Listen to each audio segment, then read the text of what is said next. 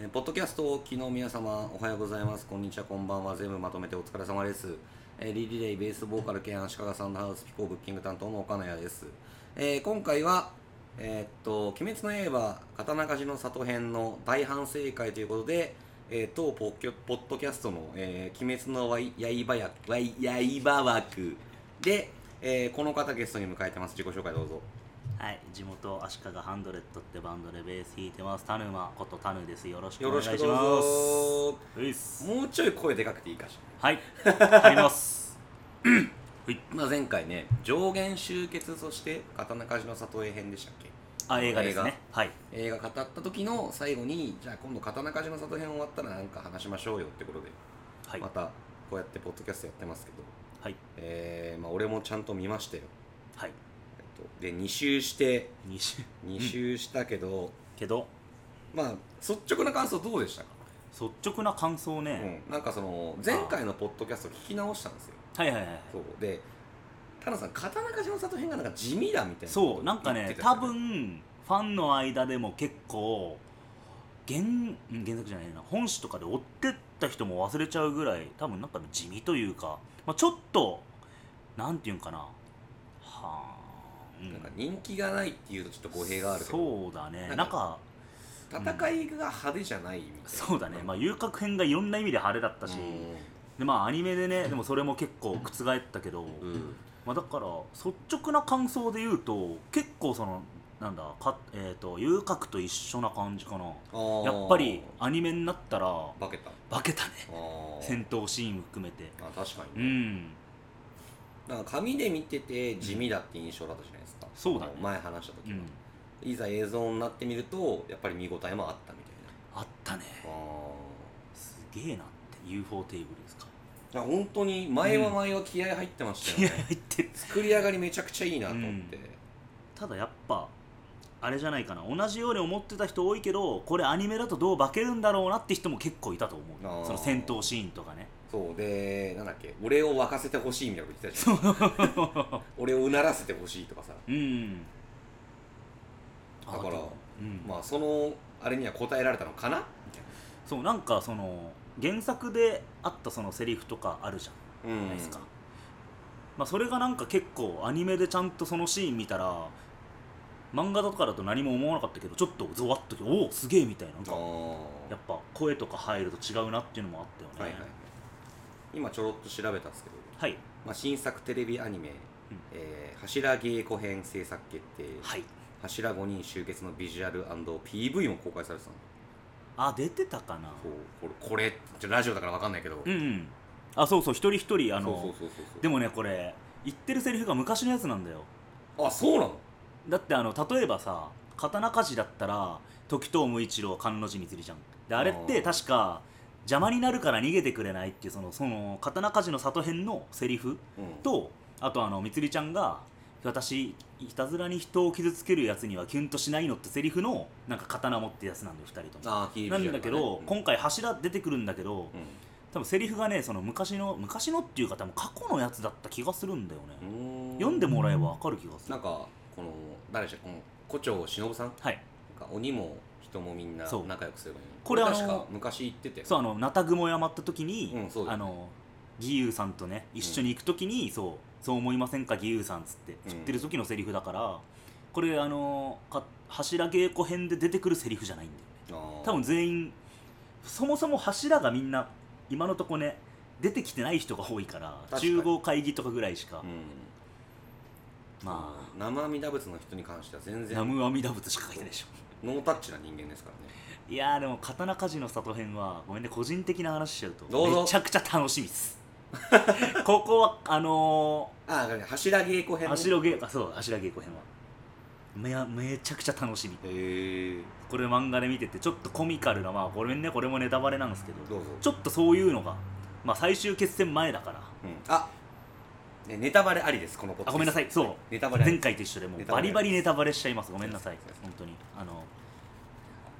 アニメで追ってる人本当に文句言わないでください っていうおめえふざけんなってなっちゃういやまあアニメで追ってる人まあいるかあいるいる俺も俺もアニメだけだからさ追ってるのたまにねポロッと言っちゃうとねすげえ顔するあごめんなさいと思うあはは煉獄さん死ぬぞの俺の剣がねありま したね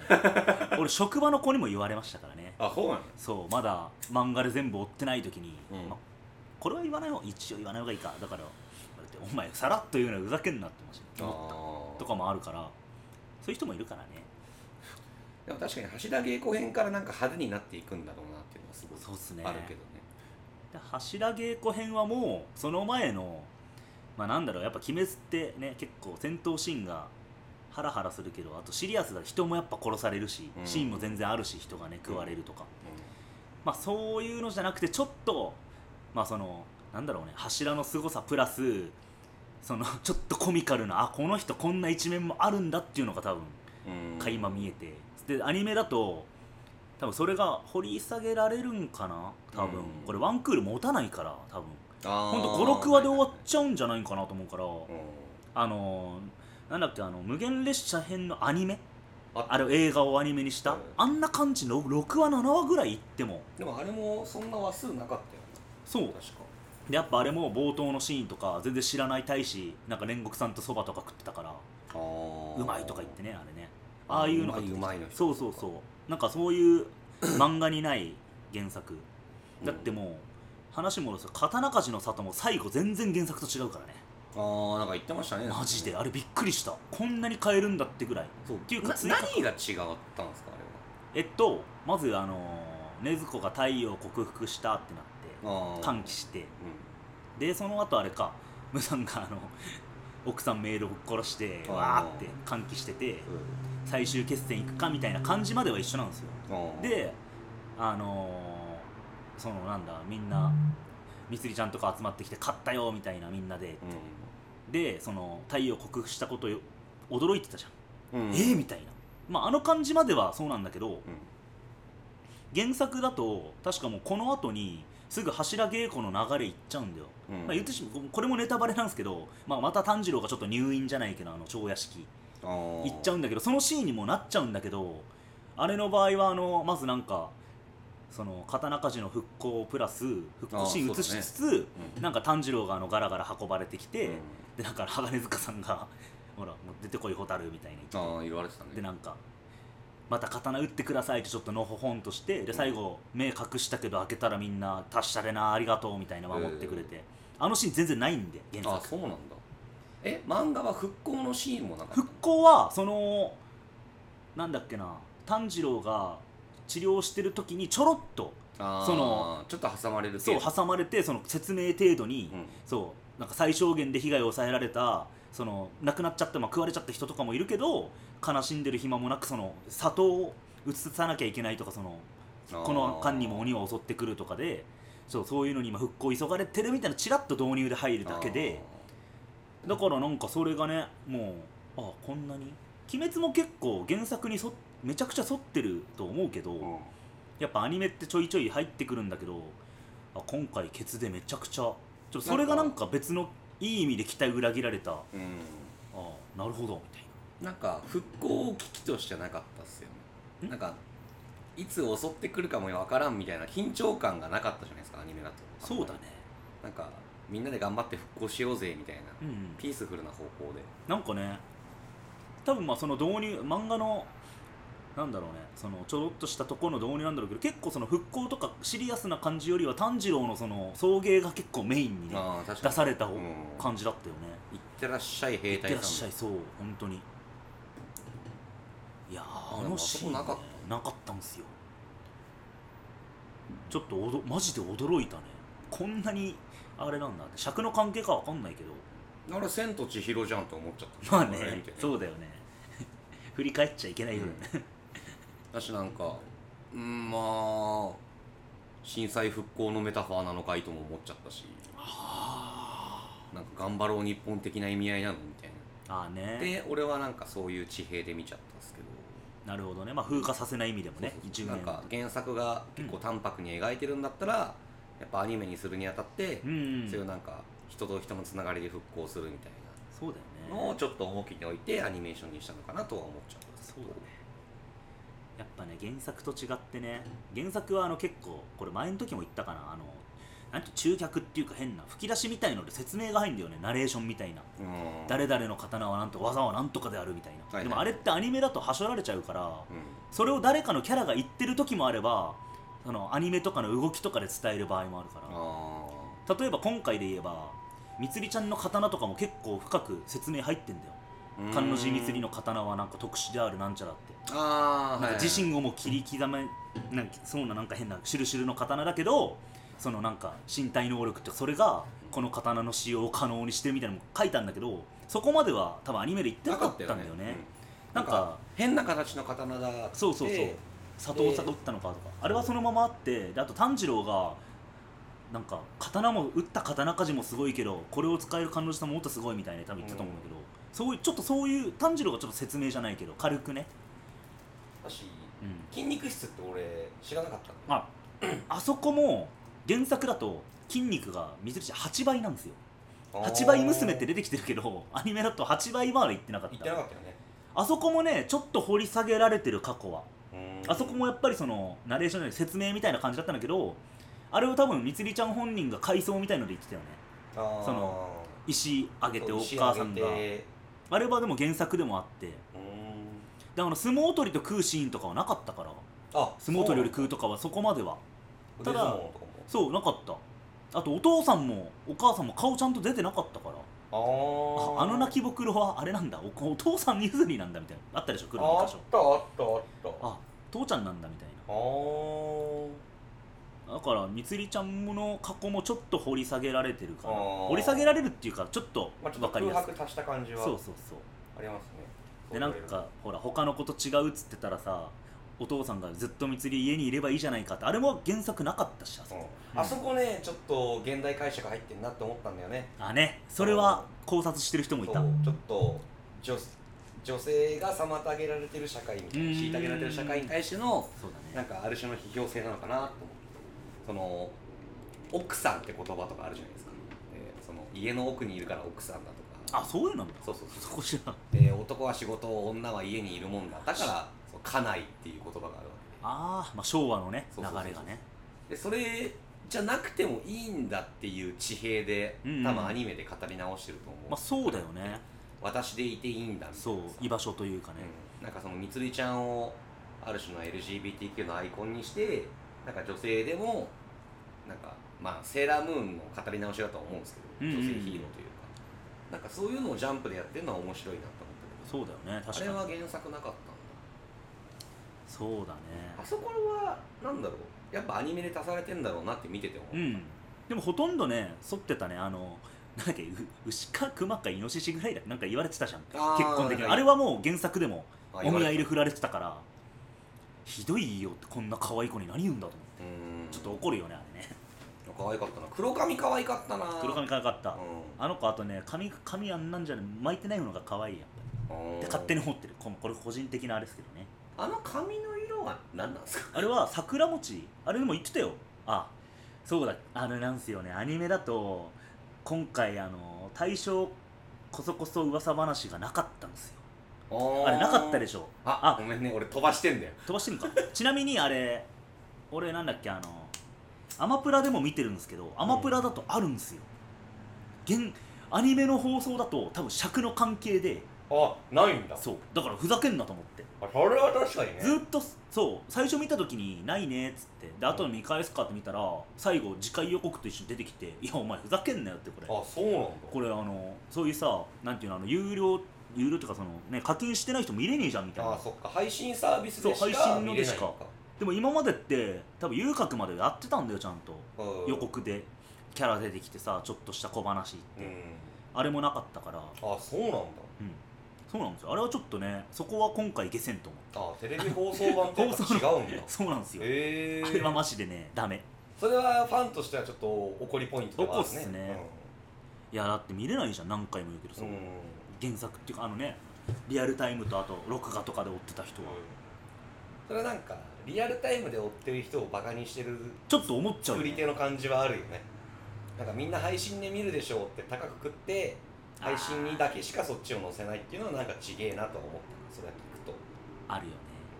しかもそれで言ってさ尺の関係かなと思ったけど今回「鬼滅」始まる前になんか前逸とか出てきてよくわかんない CM があったんですよね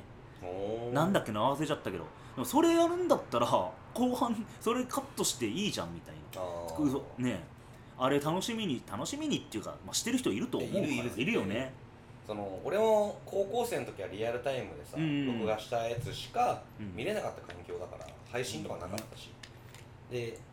その CM になる時にやっぱ主題歌の C- CM とかうんそのキャラがその何かの、ああるよねそうコラボしてる CM わがかるあるじゃないですかでそれ見て上がるタイプだったんですけど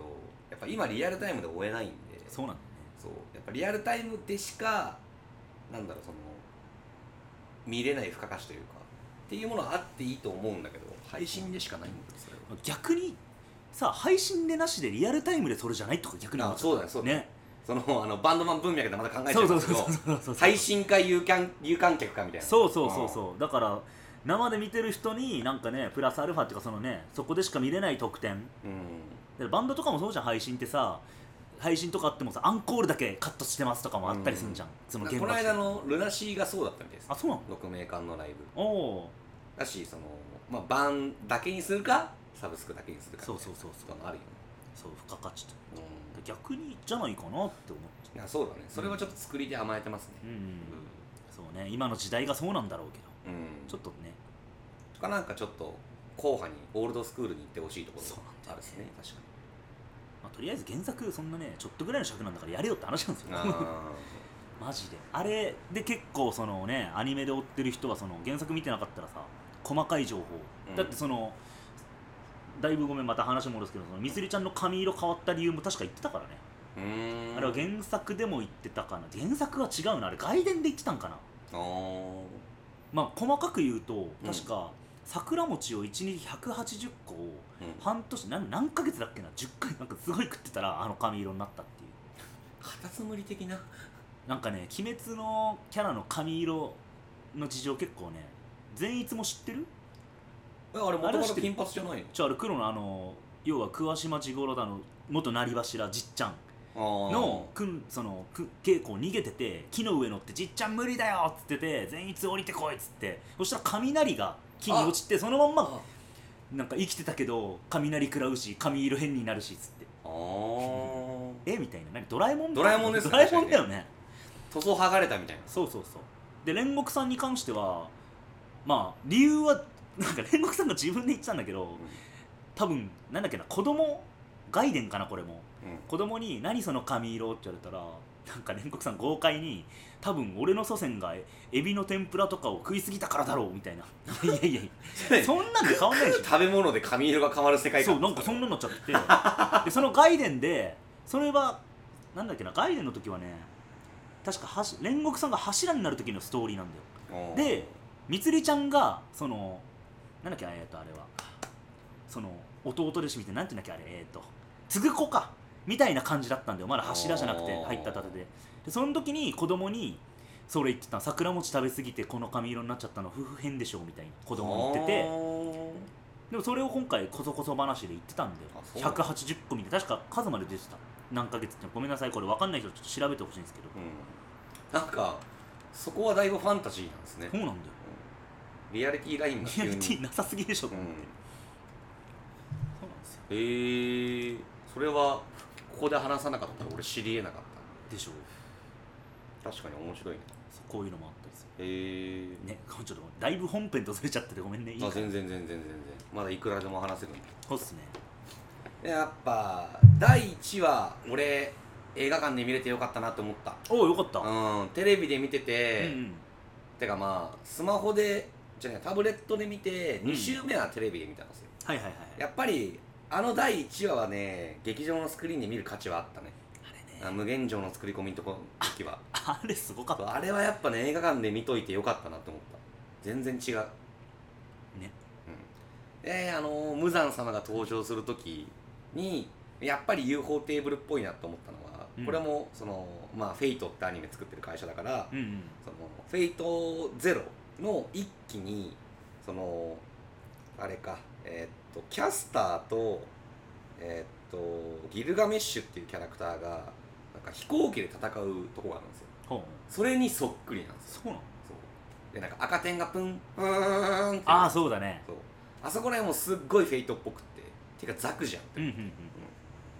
あそこはねすごいなんか無惨さんが空中にいるっていうのもあるけど、うんうんやっぱりそのギルガメッシュ VS キャスターのところを俺はすごいあうん思い浮かべてねいやめちゃめちゃ UFO っぽいなと思あまあねってやっぱ試験官割れるところもさ、あれもね漫画じゃないからねないからねやっぱああいうとこの描きうまいなとうんう思っーてんね、だからあの要はあれ俗に言うパワハラ会議第2弾って呼ばれてるやつだと思うけど、うんファンの間でまあ1回目がさ加減全員ぶっ、まあ、ほぼ演武以外全部ぶっ殺しだったから、結構衝撃だったと思うんだけど自分もだしだけどさ今回ってまあ上限だしさお前らをなんかもうちょっと信用しないみたいの言いつつもやっぱさ戦力だから殺せないじゃんうんうんだからさちょっとなんかあれ無断様みたいな感じだったかもしれないけどさ、うやっぱアニメだとそのさ怒りの感じとかねさっき言った、うん割れるとかそのあと声優陣がやっぱすごんいいねやうまかったねよかったねだから国志望の顔がバッて出るじゃないですかああれはやっぱね映画館のスクリーンで見るべきだよね、うん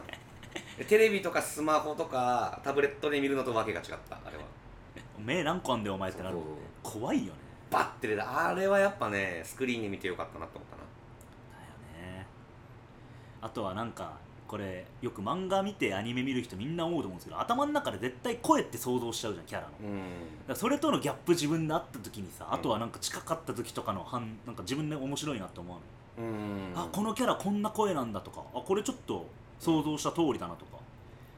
やっぱあのドーマスね上限のにいやまあ宮野でしょうね宮野さうんどうしたどうしたとか言って あの感じをだからねドーマがどう戦うかは俺すごい楽しみだこねれはも面白いうもうドーマ戦ねうんああもう俺も見たい 早く早くねドーマさんはフィギュア出てほしいあまだ出てないビジュアルいいしそうやっぱその当時収録した時もはまいはいだドーマが出てないって言ってたそううそうそうそういつ出るんだろうあれから何フィギュアは増えた増えましたあー今ねあのー、この間ちょうど俺メルカリで集めてるんですけどはいはいえっとね、この間買ったのが鋼塚さんと虎鉄あのあちっちゃい子亀のちっちゃい子と玉子あ出たんだ上 限のそう玉子とあれあともう一人がその時誰だあれ4体買ったんだよなああれ玄也玄原也がね高いんすよあなんであいつね2000円超え全然下がんないへえだけど4体でねそれ4400円とかだったんですよだからちょっとわ割りかし確かに玉子も高くてえ玉子ってどの形態いやもう壺から出てごめんなさいちょっとキャスト聞いてる人わかんないと思うのがこんなニョニョニョニョみたいなあまあ、気になった人あのあ調の形べて態かそうそうそう分裂する前と いうか無理する前あのあー最終形態じゃないで今ねあれが出てきてるさらにあのー、回想シーンのかなおわかるピンクの着てたあのしのぶちゃんの忍かなえ姉妹に拾われたと後にこの子ご飯も一人で食べれないでしのぶちゃんがプンプンしてる時のピンクの着物着てるあのバージョンのかなおが出てきてるのとあーちょっと幼少期ちょっとち若い時かもうんその時のあとちょっとツンケンした忍とうんちょっとあの今の丸い感じじゃないうん勝ち気なあとかなえさんが出てきましたあーかなえさんこの間あのごめんなさいねこれ全然話またそれるけど会社の後輩が取ってくれたフィギュ ア600人マジで嬉しかったへえあざっすっえでも全部で今何体持ってるのもう結て構あもうるよね家に置ききれなくなったあこられ以上増えるとね嫁ちゃんに怒られそうじゃあフィギュア棚を作りましょうよ作りたいけどねちょっとマジでもうまだまだ増やしたいですけどでもここまで来たらコンプしたいっすよねでもねあ持ってないやつも全然いるあいるんだだって例えば鬼で言うとレンエンムかエンムとルイは別になんですよあの二人しかも人気ないし安いんですよあそうなんだ1000円以下で買えちゃうぐらいええあと無惨は人気ないかも三種類あの浅草の月彦さんかあのちょっと実業家みたいのと子供の子供無惨あと女装無惨ねああーの3体出てるけど多分どれも人気ないあそうなんですそのあのそのフィギュアシリーズへえ多分結構安値で支配支配手に入るあ今ーね無惨は持ってないんですよあそうなんだあとその加減2体は持ってないははは牛太郎ダキ玉子は手にでこの後ハンテングが出るんだけどらしいんだけどうん多分あのジジイの方本体の最初のあーはいはいはいでもなんか増白天あの最後のあの山寺さんねおーの時も出るらしくてそれはちょっと欲しいなハンテングに関してはすごいフィギュア出るんじゃないあでもあの喜怒哀楽は多分出さないかもしれないって言ってたかあなさすがにね数多くなっちゃうしまあっていうか、ね、話戻すとハンテングすごかったね ーいやーちょっとね当時その前収録したポッドキャストの時さ、はいはいはい俺123、うんそのえーっと国志望ドーマ赤赤座はいはいはいは人間の形をしてるから強そうに見えるけど、うんうんハンテングと玉子に関しては強そうに見えないって言ってたそうじゃないですんかだよね言ってたねそうでどうなんだろうって思ったらまあ玉子はともかくとしてはいハンテングすげえですねやばいよねうん あれあれ面白かったあれ勝てないよね、うんそりゃ今までさそのね走る毎話毎話絶望感があって見応えありましたねそうなんだよね あれマジさそのまあ「鬼滅の鬼」ってその異能の鬼って言われるじゃん血気術使いあーによく人食うとそういう能力うんどうしてああなったってなるよね確かに確かにどういう経緯ででなんか炭治郎が100や200じゃないだろうって言ってたから、まあ、多分めちゃくちゃ3400とか食ってるんかもしれないけど、でも食ってそのそこのメカニズムはよくわかんないなと思って、まあ、これ不思議なんだろうけど分裂するのが血気術なのあれはだと思う分裂してあー要はその本体以外が戦ってくれてでその4体がやばくなると1個にまとまった増悪点勝てるわけないあーじゃそんっかそっかそっかそっかしかもそいつ本体じゃないからほらみつりちゃんが言われてたじゃん炭治郎にうん「彼女さんそれ本体じゃないから首切っても死なないです」っつって、うんなんか食らってたじゃんで本体はちっちゃくて逃げてしかも首めちゃくちゃ硬かったしうんあーそっあかれは分裂すること自体が血気術なの多分俺なんかもうあれはうん特性だと思ってた、あ反転具なんか玉光はその壺が瞬間移動とか脱皮とかじゃないですかあうんあれはなんか玉光の特性だと思ってたんですよああはで一応玉光に関しては血気術っつって使うじゃないですかいはいはいはいだから反転具はなんで血気術とか使わなかったんだろうと思ってたんですよああでも言ってなかっそたうね言そってなんかなったんにだよねねそう確かになんかもう全てがでもあの2体結構チートなんだよねだってあの玉子に関してもなんだっけな壺から魚出すあ違う殴ったものを全部魚に変えるあれ超ずるいじゃんああんなな食らったらさ柱だって魚になっちゃうわけじゃんうんもうね勝ちゲーなんですよ本当はもういやーちゃんとでやれもば思いのほか強かったっすね強かったマジでよいや強いよやっぱ腐っても上限ビビったビビったただなんかそのなんていうんかなこれ最初の時も言ったかなやっぱ鬼って一体一体結構そのストーリー人間の時うのんとかだったり結構悲しい過去持ってたりするじゃないですか、うんでまあ上限で言えばあれかその6のダキと牛太郎も結構悲惨だったじゃなるんほど遊郭で、ね俺が謎に妹がいるお兄ちゃんとしてあそうそうそうそ感うち情ょ移っ入しとちゃったやつよねでもそういう人多かったと思うけどさ、うやっぱね鬼として人食い殺したりさ悪いことしたのは悪いけどさ悪いっていうかさ悪だけど、やっぱそこに至るまでの経緯とかうんすごいね、やっぱ人間にねあんまよく思われない、まあ、その人間時代かうだけど今回の2体ってあんまりそのなんだろうね原作とかさえっ、とファンブックとかでもうん人間時代が語られてない2体なんんだよ、そうなんかね実は同情がないなって思うないでしょう本当になんかだからそこもちょっとうまいなって思ったうん鬼でも同情できる部分も作りつつで炭治郎とかもさ今まではほら切っても悲しげな顔とかしたりさ手握ったりとかそういうのがなんかなんて悲しい匂いなんだとかでもさもうん 今回絶対殺すまになってるんですか死の果てでも追いうかけてそう悪鬼滅殺っつってたじゃん責任から逃げるなってだからなんかそこの、まあ、対比っていうのかなうまく言えないけどちょっと面白いなと思ってあこういうクソな本当の鬼もいるんだよみたいなしかも強い鬼みたいなそれを2体一気に出しちゃったみたいなあ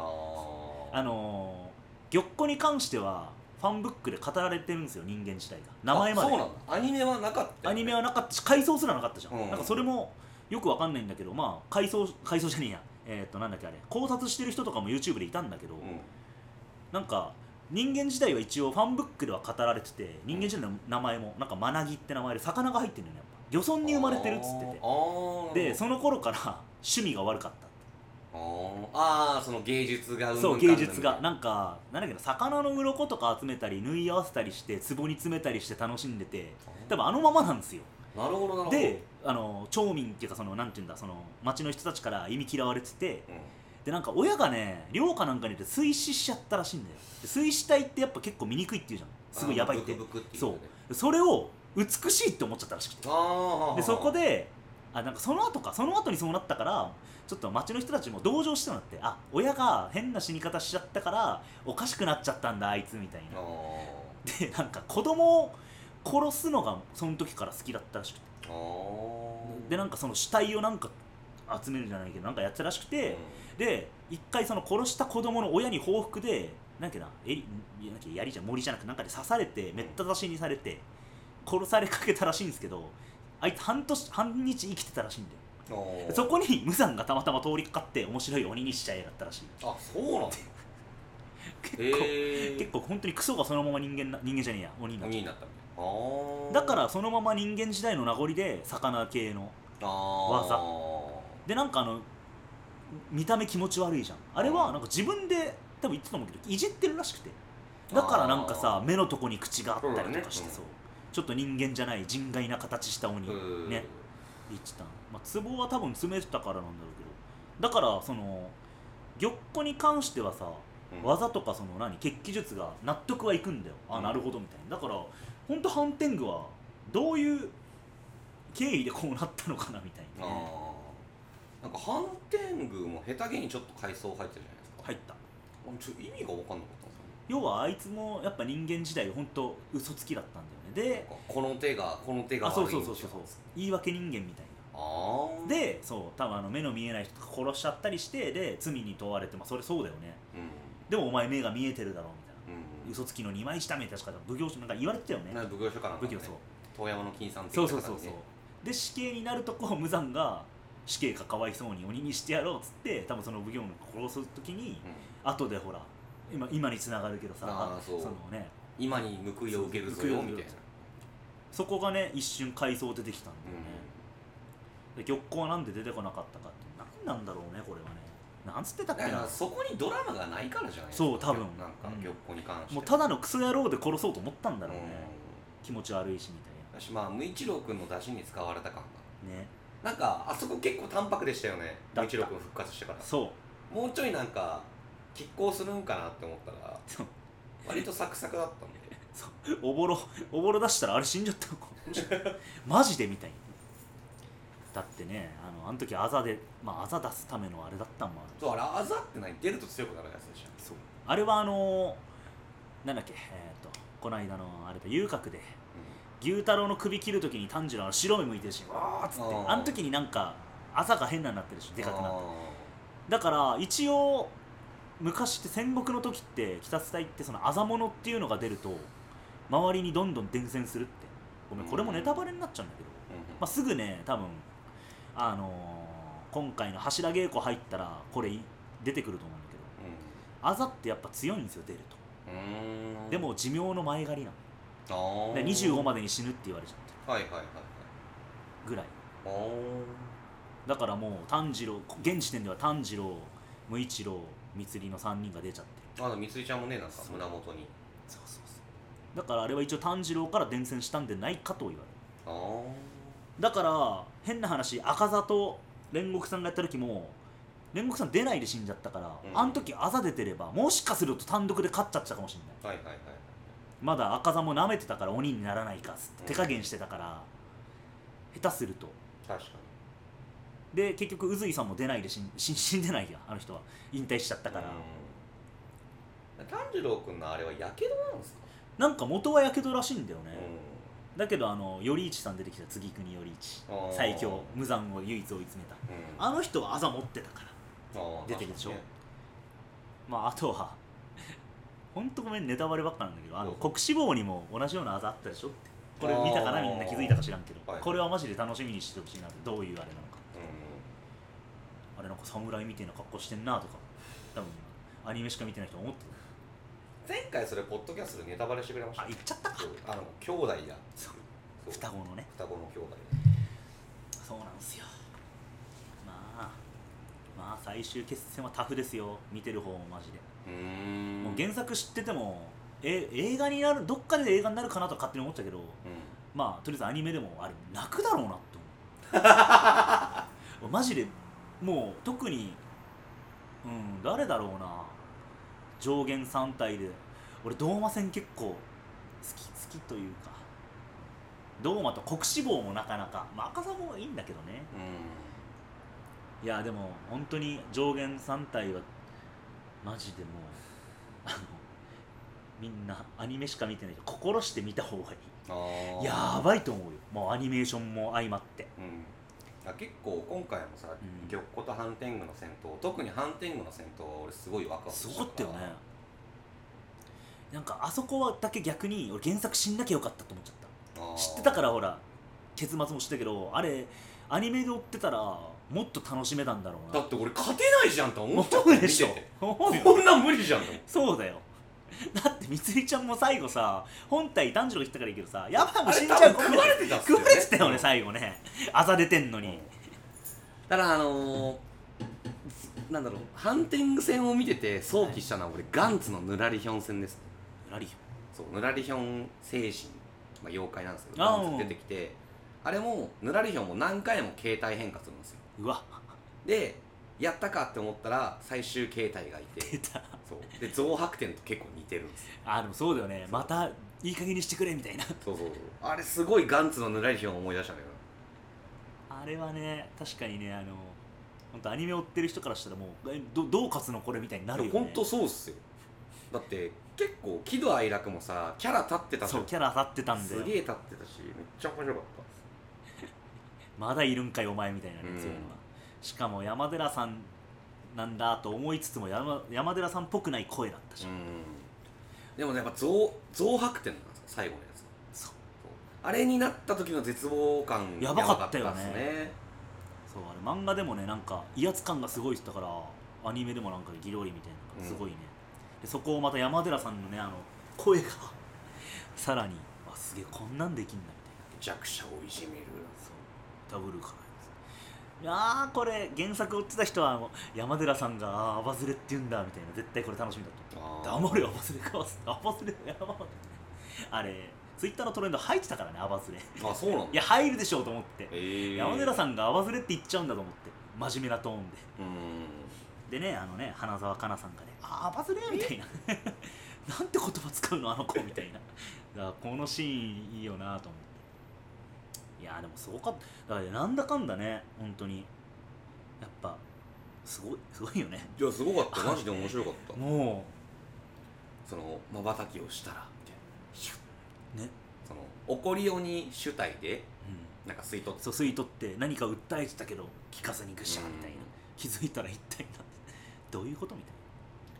あれもやっぱそう鬼の中でもやっぱそれになりたくないとかあったのかなって思っちゃうんですよなそれああねそう待ってちょうだいみたいなことをあー訴えかけたでしょって思ってあれそうなんかねそこの考察動画上げてる人もいたあいつは何を言おうとしてたのかみたいなあすげえなと思ってそこまで見るると思ってマジでねあのね鬼滅の考察動画面白いのから見てほしい鬼滅好きな人シックハックさんだけどなんかシックロックなんだっけなあの人すごい丁寧で面白いんだよねアンチとかに対しても結構丁寧に説明したりとかすげえ視点からあ YouTuber すごいなと思って結構ねいろんなのを見れて面白いいやーね本当にすごいすごいアニメだね ねいやでもあそこは本当に面白かったな、うんマジで勝てっこないやんって思ってでまあ無一郎君に関してもさはいそのあれかなんか金魚鉢みたいなところに突っ込まれてえーあれねこうであなるほど呼吸を封じるってそういうことかって思って確かにね、うん俺もなんか漫画見ててどういうことかなあとこてつくんがさこあれ息を食ってたじゃんそうあれ俺納得いかなかったんですよ俺あれね原作分かんなくってえこんなのあったって言ったら俺嫁に聞いたらえやってたじゃんっつってえ俺そんな見てなかったのかな、えあれずると思ってー、だってさ刀でも切れなかったわけですそう呼吸いっちゃったねそうあれ え外敵からは大丈夫なのと思っねてそういうのねいやでも無一郎くんねあそこの覚醒はねああどうどうでしたかあそこはあそこですか俺でも結構よかっこよかったね無 一郎くんもうああそうやっぱ原作知っててもさいやでもあそこはいかんなく UFO テーブル味が出てましたね出てましたしっかり残虐だったしあそこはねめちゃくちゃ良かった腕とか飛んでたしで宇治とか湧いてたじゃないですかあいてたね本当にね UFO 好きの俺としては最高の作画でしたねあれね鬼入ってきて兄が変わって腕壁にバーン吹っ飛んだあそこまでやっぱ原作じゃないじゃん腕切られちゃったのは見てたけどうわーみたいななんかより掘り下げるじゃんそこ、だしピチャピチャで腕だけのカットになるじゃないですかあれうまいなと思って、そうそのカットで言えばそうあのあれですよあそこ無惨が奥さんとメイド殺すとこああそこも結構やりよったこいつと思ってあれ原作もね確かに殺してるんですけど、ーうんやっぱちょっとより生々しくなってたねあー首は吹っ飛ばすんだよ奥さんのうだけどメイドに関してはなんか漫画だとちょっとうっすら上半身シャー飛ばしてる感じなんだけど、んあれってカップ持ったまま腕んごと切り飛ばしてバンってそうだよねあそこちょっとうわっと思ってでその後ムさんが部屋から出てく時に死体をなんか何事もなかったかのようにボンみたいなそうのが蹴飛ばしてるよねああいうのがさ、にうんなんかうわうまいなと思っちゃったいや UFO あれは得意中の得意ですからねでしょああいうのはマジで無惨さんはなそんなさ残酷なことしてんのちゃんとドア閉めて出てくるからお前何なん だよと思ってあれはフェイトじゃなくてあれは空の境界っぽいかなってあそういうのですねそう UFO テーブル好きの僕としてはやっぱねその原作と違うのはそういう細かいとこもねうん描写というかやっぱりね UFO に制作を依頼した人は本当に偉いだアねニプレックスの社長がそうだったけど本全当にう然まい詳しくないけどあ UFO テーブルってすごいんだなって、もうアニメーションからそのちょっとしたとこまでうんいや嬉しいねやっぱすごいよねなんだろうああ UFO だーってすげえ思ってやっぱ無一郎君のとこ俺あんま感動しなかったんだよねあそううんなんかまあなんだろうありがちだなって思っちゃったとこもあるしあの双子のあれうんなんかぶっちゃけあのドラマは俺はそこまでみたいなまああなそんこか感動したみたいなところでは見れなかったかなるほどら、うんあそこはね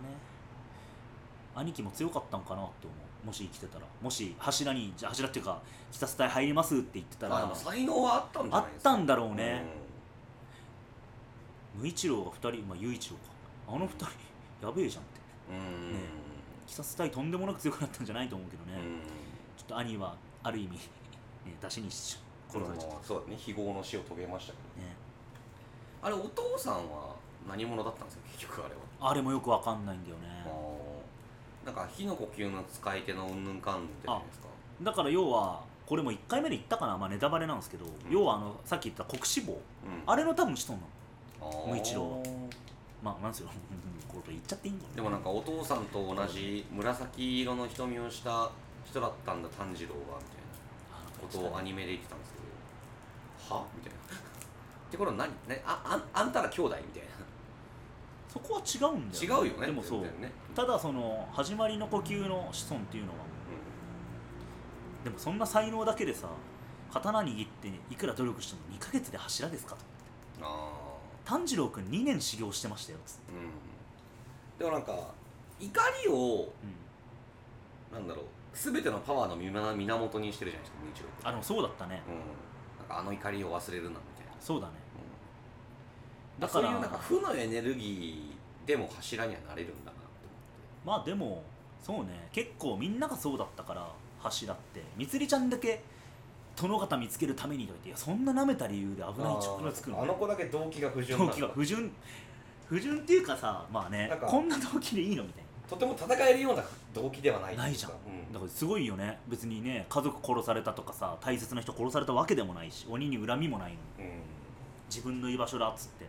あだから本当に特特殊なんだなと思ってあのそっか助けてくれることによって感謝してくれるからそうその感謝の声で私はここにいていいんだっていう意味合いだったのそうやっぱ自分が強いからなんかほら女として見てもらえないじゃなくてここだったらその強いことで下からも慕われるし、う周りのなんかなんていうのかな人のために生きてるわけじゃないけどさ、うん自分の存在意義とかがんなんじゃないがかなまあ、その場所だと確立できるみたそうだねだからあこんなにそんなにそういう人もいるんだみたいないな多分他の柱は何かしらみんなあでもそんなこともないか渦井さんもねあれはまあ忍びの家系で兄弟殺し合いしあてー嫌になって逃げて親方様にたまたま出会って分かってくれたからなってるから、まああれも言ってしまえば不純じゃないけど敵ではないからうね、んうんうんまあ、そのいや辛い過去はあるけどうだからなんかあれだよね多分辛い過去大きくくるとそこは一緒なんだろうねん殺されるにしてもあとはそのみつりちゃんは自分を見てくれないとかうんそのあれなのだけどねちょっとすごいよねあんな理由で慣れちゃうんだそうね絶対無理でしょまあ持ちかえ持ち前のフィジカルがあってこそなんでしょそうなんけだねどいやね本当にすごいよねうんいやでも反転具はマジで面白かったなあまだ本体じゃないみたい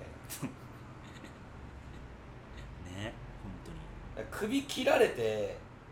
あの襲ってたじゃないですか当にうん か禰豆子を取るかみたいなところ俺一番ドキドキしちゃったあれするよねだって決断ができないできないっつって蹴飛ばされて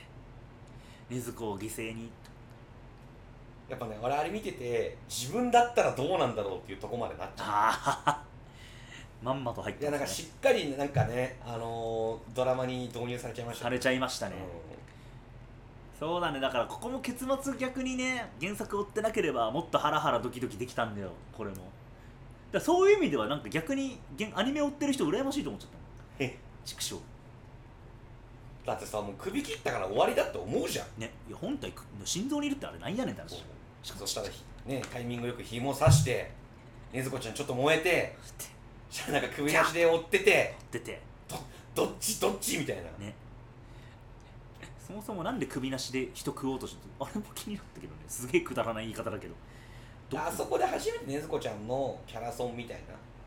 なああの種種崎じゃねえやあれは誰だったっけ禰豆子の声優種崎あれだよは鬼頭あかりそう木戸鬼頭あかりちゃん木戸あかりの挿入歌が初めてかかるからあ生きてんなって思ったあれねあそこね多分これこの歌そうだろうなってあのかまど炭治郎の歌ってあったんだよな雲山で女女の人の声だけどだからこれあれは声優さん違うけど花江さんもちろんいないけどでなんとなくそういう歌流れたからあれ今回はかまど禰豆子の歌かなと思ったら案の定だっあたでも多分あかりちゃんん歌ってんかわかんないけどあどうだったあかりちゃんが歌ってるとか思うなやっぱ本人かだからあなるほどこういう売りか売り方というかうまいななんとか思ああいうなんかコンフリクトのさすがだというかさであそこだけスローモーションになるじってねゃんああ日本っぽいと思って 日本っぽいなーとでやっぱあそこで本当に殺すとこやっぱよしって思ったね見ててやっぱちっちゃいんかお前本体はいやーでもね本当よく倒したよなハンテング本は当よくやってよくやったよよくやってよ本当になぎょっこがなもうちょい面白くできた気がすんだよねぎょっこもでもさ結局はそのあの閉じ込めたまではいいけどさ鋼塚さんをさ、ほらあの集中をこいつ研ぎたいっつって攻撃してたじゃん殺さない程度に、うん目とか潰して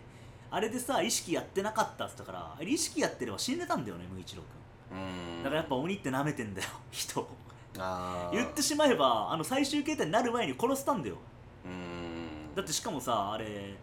抜けたところでもうほら毒が回って動けないとか言ったじゃんあー水立ち逃げても、だからもっとね楽に殺せたんすよなんかぎょっこに関してほんとはバカなんだろう無一郎君に負けたってイメージはあんまなくてうん俺は鋼塚さんに負けたってイメージなんですよ ねなんかなんだろう目的が変わってたじゃないですかそうなんこだいつの集中を研ぎたいっ研つっぎたいんじゃんて結局鋼塚さんの集中を途切れる途切れさせることができなかったじゃないですかなんかもうあそこで漁子負けてんだろうな思負っけてたねあーあとねそれ考察でも言ってたあいつ芸術家としてマジで負けてる、うーんその理由も結構言っててあの金地の断末魔覚えてるああのれさ気持ちマジで気持ち悪かったんだけど俺でもちょっと原作よりもかなと思っちゃったけどでも気持ち悪いよね血ち出るのはなかっょたうしど飯食いながら見たんああですれよは見ちゃいけないよそうでこの刀をひね見るるととみたいなギャーでしょであの時に本当に飯食えなくなっちゃって俺あれはそうだねあれ原作だと血は出てない声だけなんだよあーで血もあんな飛び散んないしまず出てないからあなるほどみでみんなうつろめじゃないですかそうああもうねそれも UFO っぽいんすよ、たいなねあえて残してんだよね仮面もね超 UFO っぽいすごいね一晩でよくあんだけ殺して作品にしたなと思っちゃったけどねんなあれあいつやばいよトラウマねになっちゃったなちょっと俺え俺あの捕食するシーンも気持ち悪いけどねそこにほら最後さこのピロピクピクって出てきちゃったしあれペッて出すそうまずいまずいっつってうん食えなかったんかいと思ってそうちなみに玉子さんはあの人間時代のその子供殺すのが好きで一緒で子供の肉を好んで食ってたらしいですねあーこれも書いたじゃああれかシリアスキラーがあれそなのうか多な分ちょっとおかしかったんだよね、鬼でもいるからやっぱその人間の肉の好みあの沼の鬼とかいたでしょ16歳前の女の子の鬼ほらああいたね食ってさ鮮度が落ちるからっつって、うんうんとかもいるしあとは女を食わまあ、うん赤澤さんはね女を一切食わなかったしうん逆にうドーマは栄養価あるからめっちゃ食ってたしあーそういうのもあるからへえ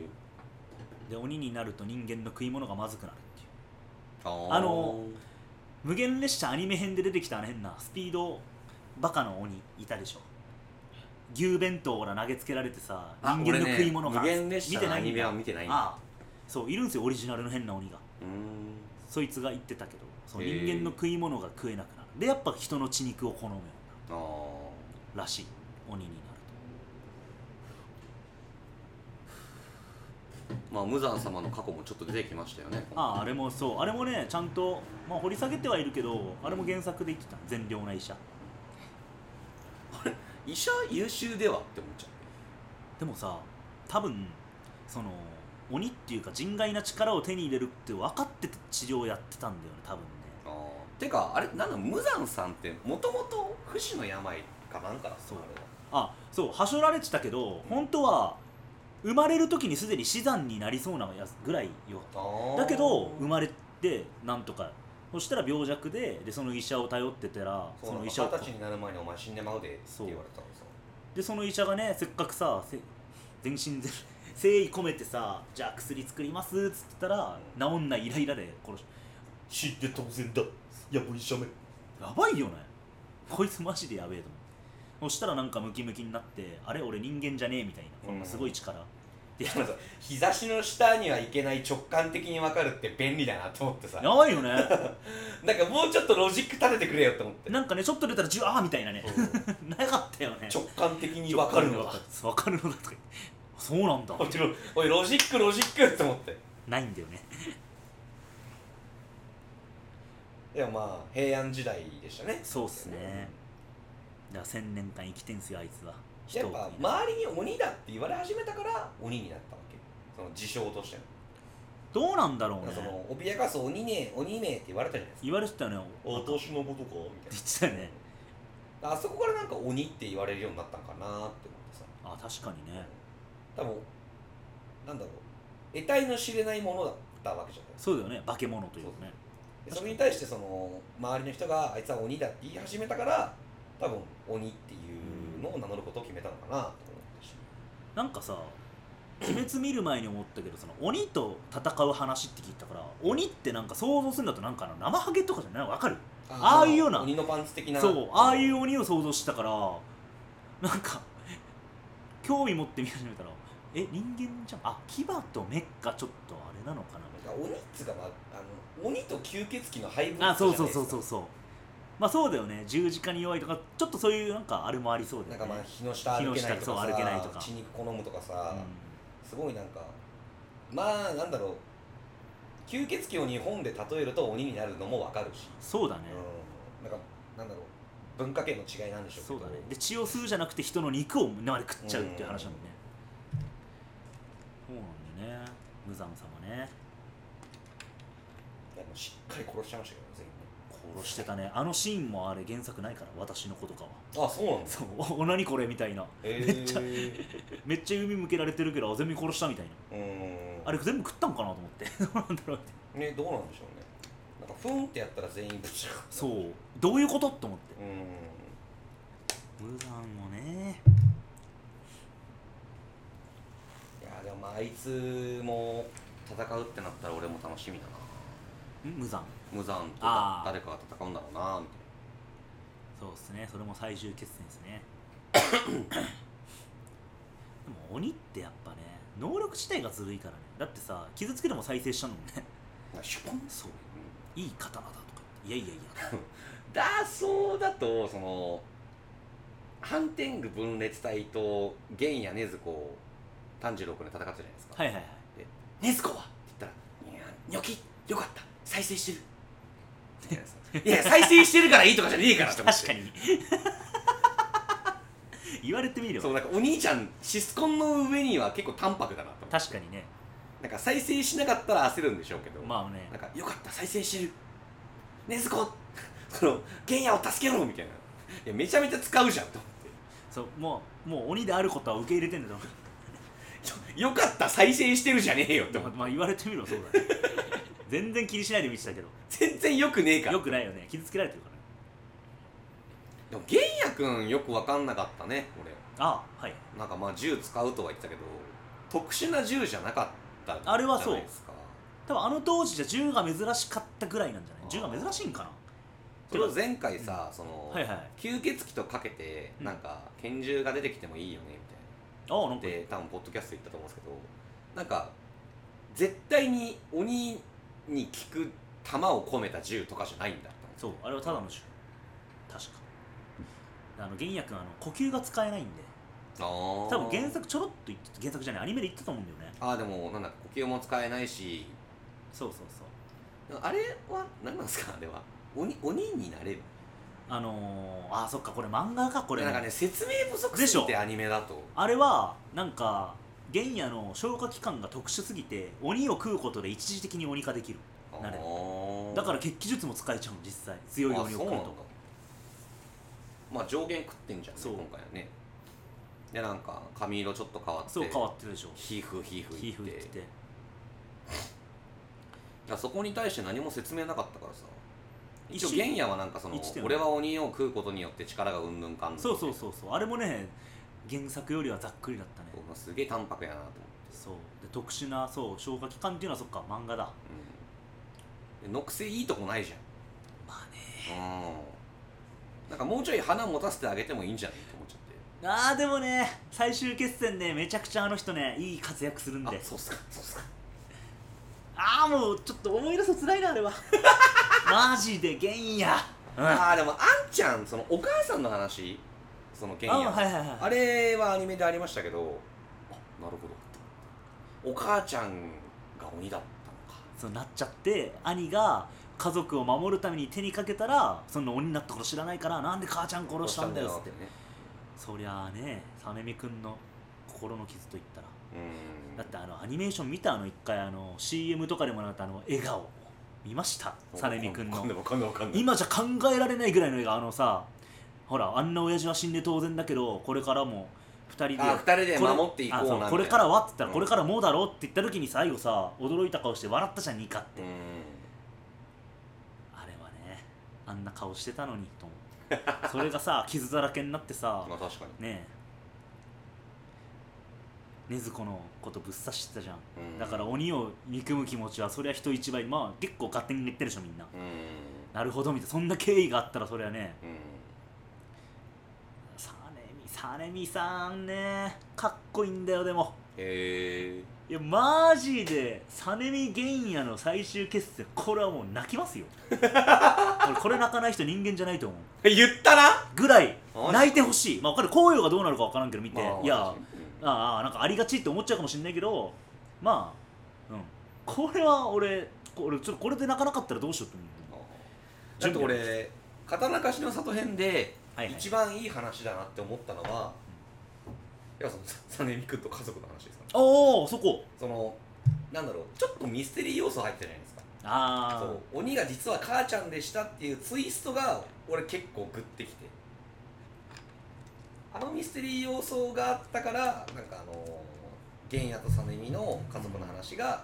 刀鍛冶の里編だと一番面白かっまあねただから無一郎君のドラマってなんかツイストがないじゃないですか、まあないよねう結構ねんなんかそのままレールに乗って物語が進んでいく背景だったから、うんなんかツイストがある部分ではやっぱ俺玄也と実美の話が俺も良かったまあね実は母ちゃんが鬼であれはグッときた品津川兄弟ああこれあと柱稽古でも出てくるからちゃんとねあれは何の呼吸なんですかうんサネミさんっすかそうあの人は風のあの人風ば柱なんでいやサネミさんね俺柱でめちゃくちゃ好きかも上位かな1位かなもしかするとあらまサネミと誰だろう柱で好きな人っていうとまあ柱もわりかし好きな人多いけどでも姫島さんもなんだかんだあんま人気ないけど姫島ってまで誰だよラムアミダああ杉だねいやなそれぞれね壮絶な過去を持って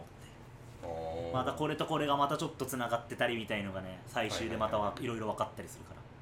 多分アニメはまたねアニメとか、まあ、映画になるかのように掘り下げると思うしうんあでもおもろかったないやほんとねやっぱ良かったね、うん今回も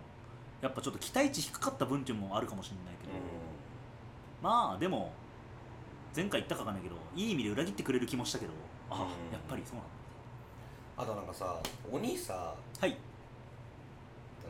上限1とか右目左目とかねはいはいはそういあれって何わざと変えてたりするのあー気づいちゃうんだねいやだって俺作画ミスじゃねえだろと思ったの UFO にしてはあれねそれもね考察動画でも言ってるけど俺そこ気づかなくってああ言われてみればその上限3とか1とかその違うんだよね鬼によってねそうだからドーマはドーマと国志望とドーマとアガサで全然違うじゃないですか違うよねドーマだけえーっと左目が上限であー右目が2なんですよで赤座とかはその逆なんですよだからなんかその配置の違いで何かあんのかそなれなんかね考察してる人いた気がするなでもなんかあんまりそこ掘り下げてないんだよなでも反転具の分裂体でも違ったんですよ俺あそのあじゃあよく見てるな怒りん坊のやつはその赤座と一緒であの悲しみ鬼はそのまた逆だったんですようわー見てなかったでもそっかそこまででもなんかあるよね多分ねななんかあるんだあろうるなと思っよて、ね絶対作画のミスしないからしないねなんか意味合いでもあんのかなって思った見ててそこね何なんだろうねなんだっけななんか言ってた気もするけどあんまり確かに違うよね、うん、うん、上限は確かにね両目だもんねまあ、いやーあと刀鍛冶は人は救えないけどなんか刀鍛冶でも人は救えるみたいな話に持ってこうとしてるのかなとかあまあね思う、うん、あとワンクールだけあって鬼の登場がめっちゃ早かった早かったそねの刀鍛冶の里になんか3話あたりでもう来るじゃないです出かてきたね、うんすげえ早いの早かったよねだからさこれ全然持たないんじゃないと思ったら意外と戦闘シーン長かったな、うんまあ2体いたのもあるしあれあとあの場面の切り替わりが多分原作とは違うんだよ確かうーんなんかあれこれ順番違くないみたいなのなんかなんかあった気がしてうろ覚えだけど、確かそう誰かもなんか見てる時書いてあった気がするけあど、ーうん、だから展開が結構ね大変だったよねだって結局玉子と例えば炭治郎とか戦ってないしねまあ確かうに、ん無一郎だけ一瞬 あのーハンテングのあれかど誰だ怒りなんかあれ吹っ飛ばされあ一て回そうだよねうんだから唯一一応2台ギリか戦ってるけどみたいなみつりちゃんも結局はね増白天というかそのハンテングか、まあ、増白天かしか戦ってないしただあれか里に来た時は玉子が生み出したあの魚のうんだね敵術をめっちゃ倒してはいたけど、うんいやでもあれちょっとね、はい声優からたどるとあれなんかなジョジョなのかなと思ったんですけどはい玉子の声優で鳥海さん鳥海さんあ鳥海さんなんですけどあのー魚とか金魚の声もあれ鳥海さんがやってるんですよそうなんそやうばマジで思い浮かべたのは「ジョジョの奇妙な冒険で」ミスターってキャラがいるんですけどはいセックスピストルズっていう技使うんですよねはいそうバーンって銃を撃つとその銃がまあ6匹の生命体なんですようんああそうそういう感でじその6匹の声も鳥海さんがやってるんですよあそうだからなんかえジョジョって思ってミスターって思うーえ魚の声もやってたそうあれ、れ鳥海さんがやってる確かまあ、声優結構なんかちょろっと使い回したりするよねなんか脇役とかだったら誰か一緒の人がやっちゃうとか、あとね一番これちょっとあの各話ずつメモ取ってるんですけど俺あらあらあらはいはいあのさバッケツ島って何って思 ってバッケツどうですかうんえあれちょろっと答え出てなかったはい、なんなんその刀が黒くなったみたいなさあれ何あのでもなんだっけえっとよ頼一さんでしはいよりいさんょはもともと刀が黒かったわけじゃないですかじゃああの人何鬼なんだって思っいやーあの刀の色ってそうその色代わりの刀だっけあー言ってたじゃないですかで最初さ鋼塚さんが持ってきて何色になるかな炭治郎っつってそしたら黒になったじゃんんで黒はあんまいないなっつってなんか鋼塚さん怒ってたじゃんなんか黒であの鱗滝さんあの師匠もさうなんか黒はあんま見ないなって、うん不吉ではないんだかみたいなでも何かって言ったら確か黒ってでよりさんも黒じゃんっんてことはもう日の呼吸の完全な後継者が多分黒なんだよ確かあーわかんないこれ間違ってたらごめんなさいはいはいはいだからバッケツ島っていうのは要は頼一さんはもうそのほらあの昔の住吉いたでしょあの助けられた夫婦改造シーンであーあ,、はいはいはいと須谷子って奥さん禰豆子みたいながさなんかお侍さんのなんか刀綺麗ですねみたいな炎のうんうん出てっつってだからあれがそうなのバッケツ島のうん頼一さんだから出せたのそれが強いからあー自分でだけど炭治郎とかはほらもちろんその力ないからだけど血気術禰豆子の燃やす血気術で うなんか燃えて鬼にも効く方なんであーいやバなんッかケツ島は多分今回で最初で最後なんだろうなと思ったらバッケツ島出てくるのってあそうねいやなんかバさッケ行ツき島当たりばったりすぎてバッケツ島の登場のギミックがさなんかあ俺の刀だみたいなさでなんかああでもそっかバッケツ島の効果が切れたってなったもんなあうんそうなんかてんこ盛りすぎるというかまあなんかそこでなんだろうまた別の必殺技を出さなくても良いのではって思っちゃったんですよねまあねバッケツ島ねまあでもこういまいちなんかロジックがわかんねえんだよななんかあれって味方の鬼がいてこその技じゃないですかバッケストンって、まあねなんかそれってじゃあ炭治郎以外使えんくないってあどうなんだろ思うっねて自我が効く鬼がう、んまあ、刀に敵術やってバッケストンになるわけじゃないですかってなったらその鬼が味方でない以上使えない技じゃないですか使えないねそうだからなんかななんで出したんみたいえだからあれは逆にそこなんじゃない味方に鬼がいるからたまたま出せましたよぐらいなんじゃないな 多分あれはだからそんな深く考えなかったけどなんかねえテニプリで言うとこのあんまツバメ返し使わなくなったみたいな それなんかなあツイストサーブ使わなくなった龍馬みたいなさそういえば使わなくなっちゃっとたかなんかドライブ B とかさ使わなくなった龍馬あみたいっなさたなあなんか別にそこをなんかすげえ必殺技として出さなくても良いのみたいな結局日の神神楽が強いわけじゃないですか演武っつって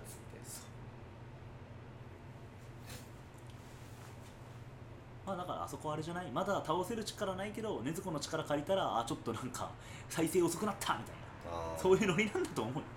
多分あそこはねわかんないけどねバッケストもねまああとでもまあ6話から7話6話からかなはいからもうあの切れるかな首切れないかな切れるかなはい切れないみたいな感じがひたすらに続いていっていく背景で無一郎君と玉子が戦うみはいはいねえほんとそうだねたいな、うん、 切れなさすぎだろって思って確かに情報量意外と多かったかもねうん刀鍛冶はなんかいろいろ一方その頃が多かったですねそうそうそううんなんか同時に怒ってたからねねけ結局切れへんのかいみたいなと思ったら場面変わってみたいなそうそうそうこのこっちの2体が戦ってますとかねそうういう感じだったもんねんあと無一郎君のパパはねあの、まあ、フェイトでいうとこの江宮四郎君だなって思いましたねこれは分からないと思うけど分かんないね江宮四郎っぽいなって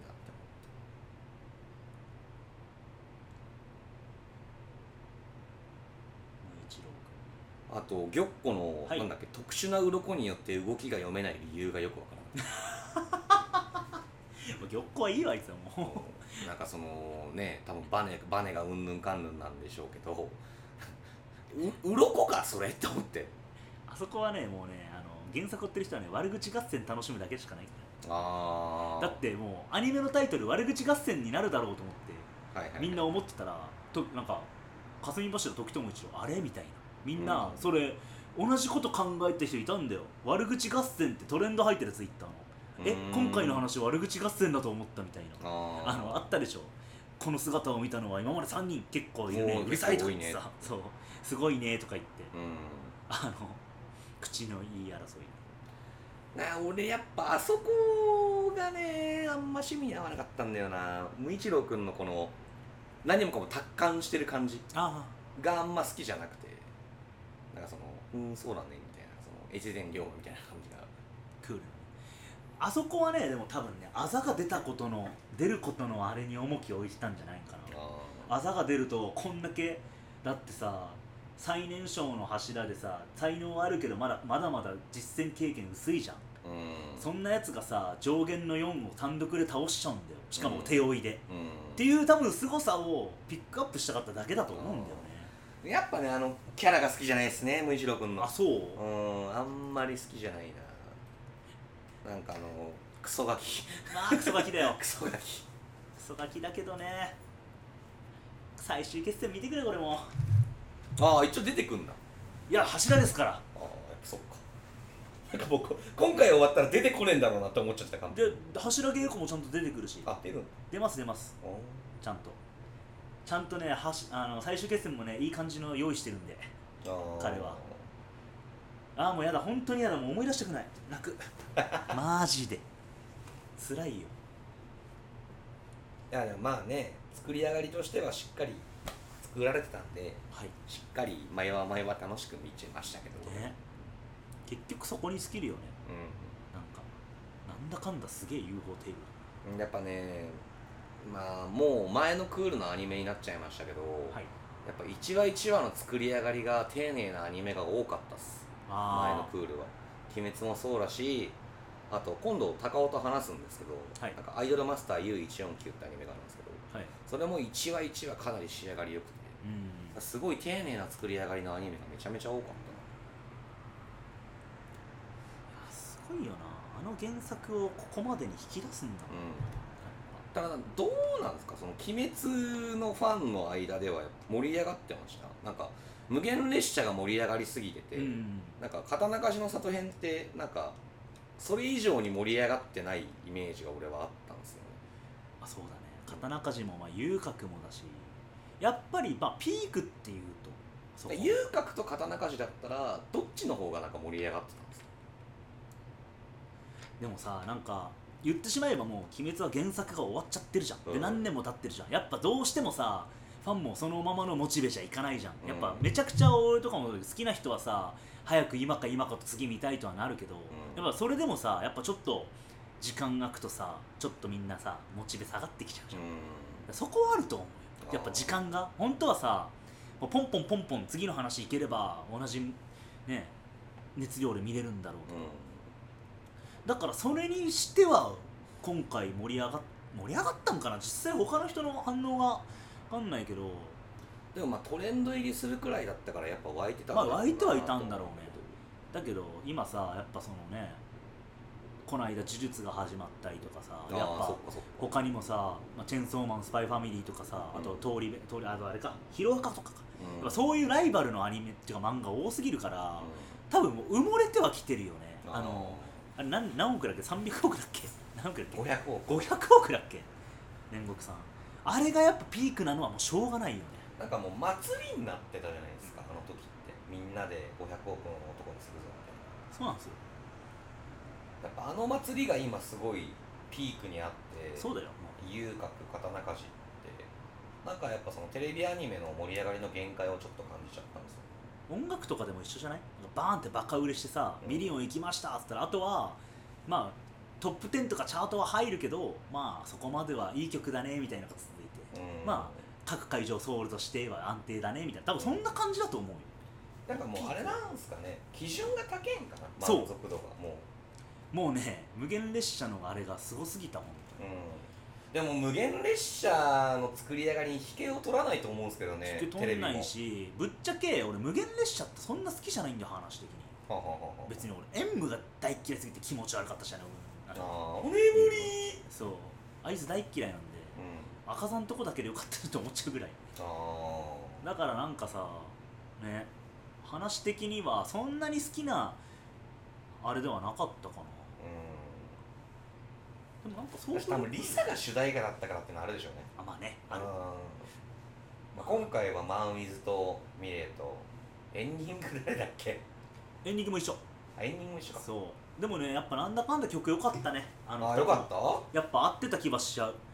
ーなんかねそうリサ来てあだからエミちゃねん当時はさマン・ウィズとミレーみたいなそう思ったけどやっぱりなんだかんだあのオープニングのアニメーションとエンディング見て曲と相まって上がってたし俺は、ああ説得されましたなうん、あのそうねあれでなんだっけあのアマプラで見る時も俺は飛ばさなかったもんあマジでなんか嫁と一緒に見るときは飛ばそうとしたからあ「 ちょっと見たいんだけど」っつって「えマジえで?」ーえ俺これ聞きたい聞きたい」みたいな「ちょちょっとああ飛ばしちゃった」みたいな「まあいいや」みたいな全部飛ばしてたなお前そうなんですよでもやっぱどれも合ってたよね残響参加もすあれもすげえよかったしいや遊郭の残響なんかは超かっこよかったよねめちゃめちゃ合ってたと合思うってたし、うんまあでねリサはもう言わずもがなですよねグレンゲまあ多分もう最終決戦の時にもう一回リサ従えてくるんじゃないですああまあかなか、近くだと思うな俺はその「ソードアートオンライン」ってアニあそうメだっの主題歌リサがやってたんですけどたあそうなんだやっぱここぞっていう時にリサをもう一回戻してるんですよ主題歌担当に強いねリサねやっぱねそうだから多分もう鬼滅にカムバックしてくる時は本当に最終決戦の時なんだろうなって思った、まあそう重要な時だよねうんあとは最終決戦といえばさっきもちらちらちらほら言ったけどさ、映画どこで来るんでしょうねさあさあこの問題ですね、はいこれっすねとりあえず柱稽古編はテレビアニメなんでかすよ今日決定なんですよ、で最終決戦クソ長いんでうん、うん話でいうと何話ぐらいなんだっけなそうこれからこの「鬼滅」はそうどういったリズムでアニメそ化うそうさそうれていくかじゃないですかこれは多分ねファンももうめちゃくちゃ気にしてるとう思うし、ん絶対映画はもうなるじゃん100%だと思うんだよ、まあこれは、ねうんアニメだけで通すとあと映画映画だけでも無理だからどこでするみたいな、うんまあみんな大体予想してるのはやっぱり弔いじゃないけど赤座 VS なのかなみたいあなーまあ前回も言ってましたそうそうそこは来るのかなと思ったけど柱稽古編って結構長いんですかいやあこれもそう言ったかでもね多分アニメでやってこうはいかないあ怖いそうかもんま無で限列車のとアかニメ版くらいの掘り下げないと結構原作だとさっぱりだったからこれをどうするんだろうっていうのも気になるんだよねあアニメアニメ版でめちゃくちゃ掘り下げるのかそれともやっぱりホイホイ進んでってはい最終決戦ですってなるのかそれかなんだろうなんかちょっとした何か挟むのかなみたいな他に柱稽古編とは言うけどなんていうかなちょっとした何かのストーリー本当オリジナルの何かなんていうかなうまく言えないけどーいやでも俺ははいその次に最終決戦があるんだったら柱の背景を描き込むと思これはしてほしいねうそう多分最終決戦に向けてのセッティングが必要だと思うんでああだから各柱にドラマを持たせたいじゃないですかセッティングとしてうんだからそのサネミさんと生阿弥陀仏の人とかあとなんだっけあの蛇の人はいそうのドラマを多分柱稽古編でちょっと深く掘り下げてこういう背景がある上でじゃあ最終決戦行こうみたいなセッティングをするのかなって思ったんですけどねおーおーおーで今から最終決戦行くぞっていうとこまでで絶対切れるじゃないですかそうだと思うんだよ絶対にうんもったいないと思うからリズム的にだったら柱一人一人のドラマを今のうちにそのセッティング掘り下げしといた方が絶対いいと思うんでああなるほどうこれはでもやっぱ実際あれだね見てもらって答え合わせとかになる、んうんいやねでそっから先のその最終決戦が一体どういうリズムで映像になるかですよね劇場版なのかそ,、のテレビのテレビアニメのツークールでやるのかとかさこれ2クールでも終わんないと思うんだよねあーめちゃくちゃ長いと思うんだよ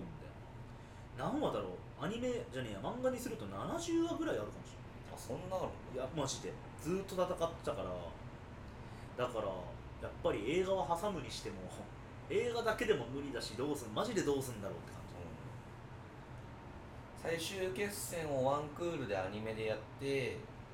前編中編後編とかでやるのかなそしたらかなあとはその映画をい一本にしないで何話かに何本かにするとかもいやでもそれはねそこ多分ね持続しないと思うんですよ無理だよねうん多分制作が無理だと思うんだよ、だしそれこそ公開期間をかぶらせないと多分見に行けないと思うんですよそうだね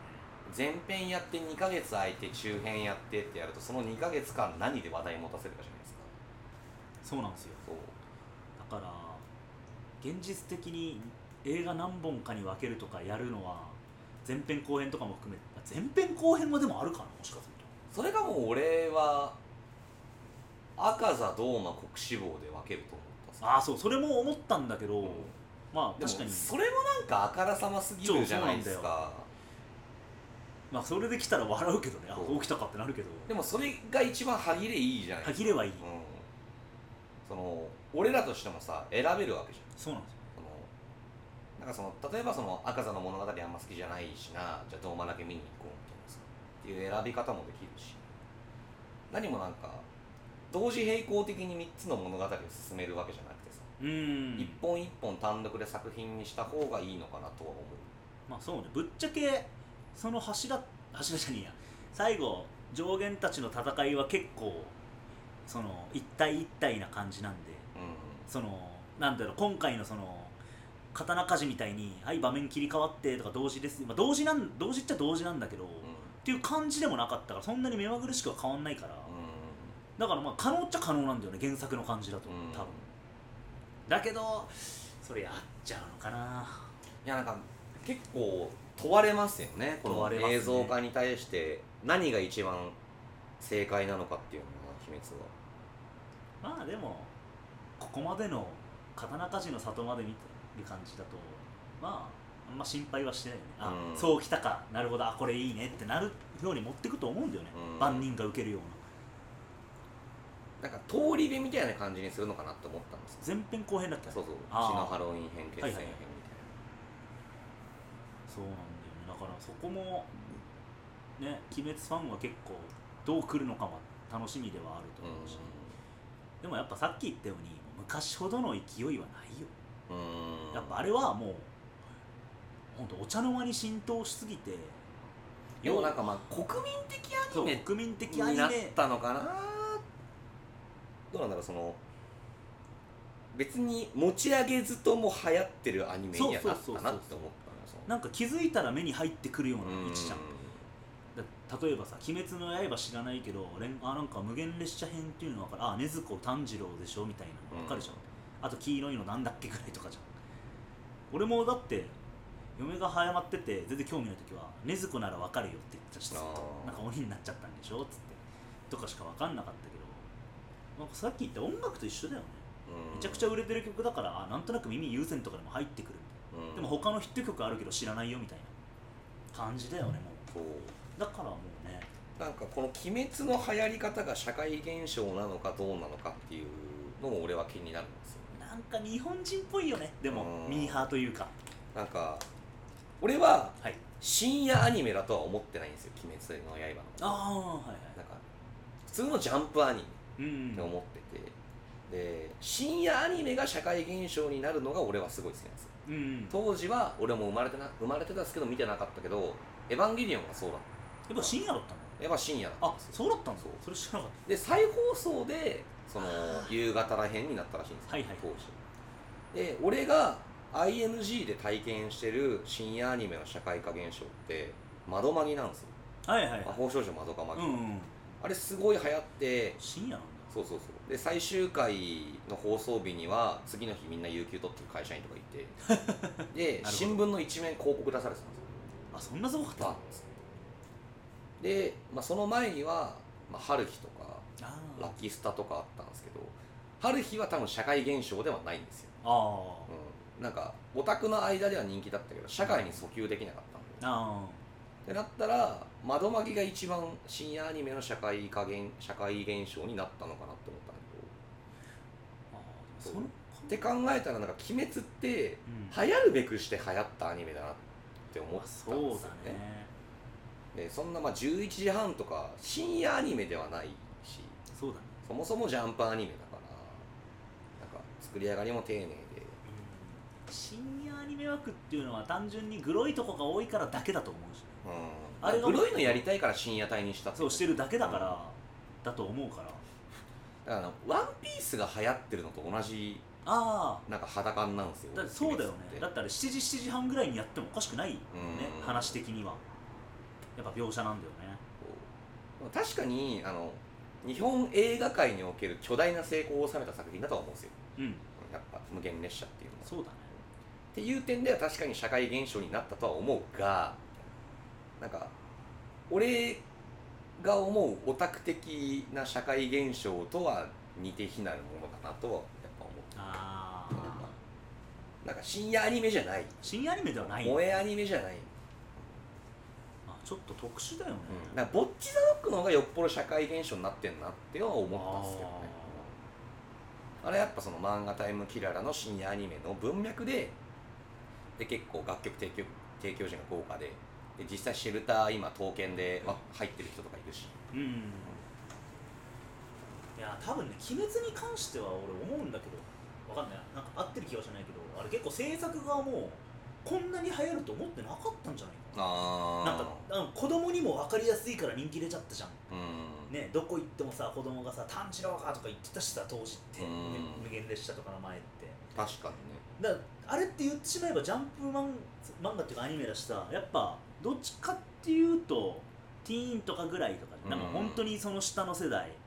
で親とかも見るだから多分層が広がりすぎちゃったんだろうね多分なんか意図しない流行り意図し方そう流行り方しちゃったんだと思ううん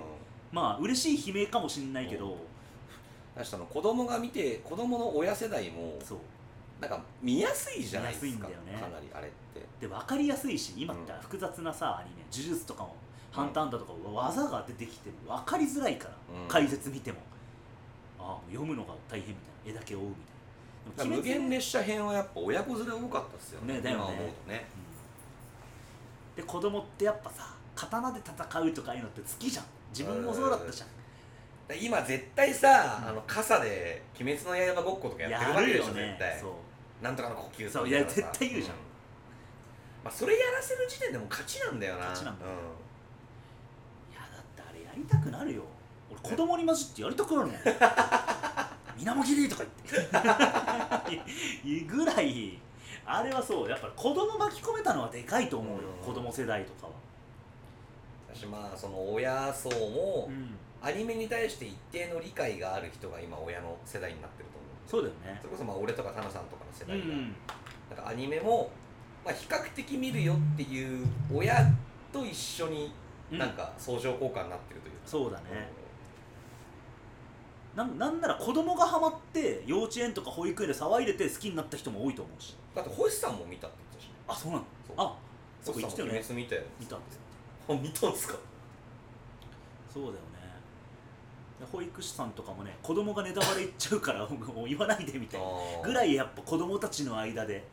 流行りすぎちゃってて子供喋っちゃうから誰々が死んじゃったとかも言うなよみたいなあと会社の上司も見たってあその面談やってて、うなんか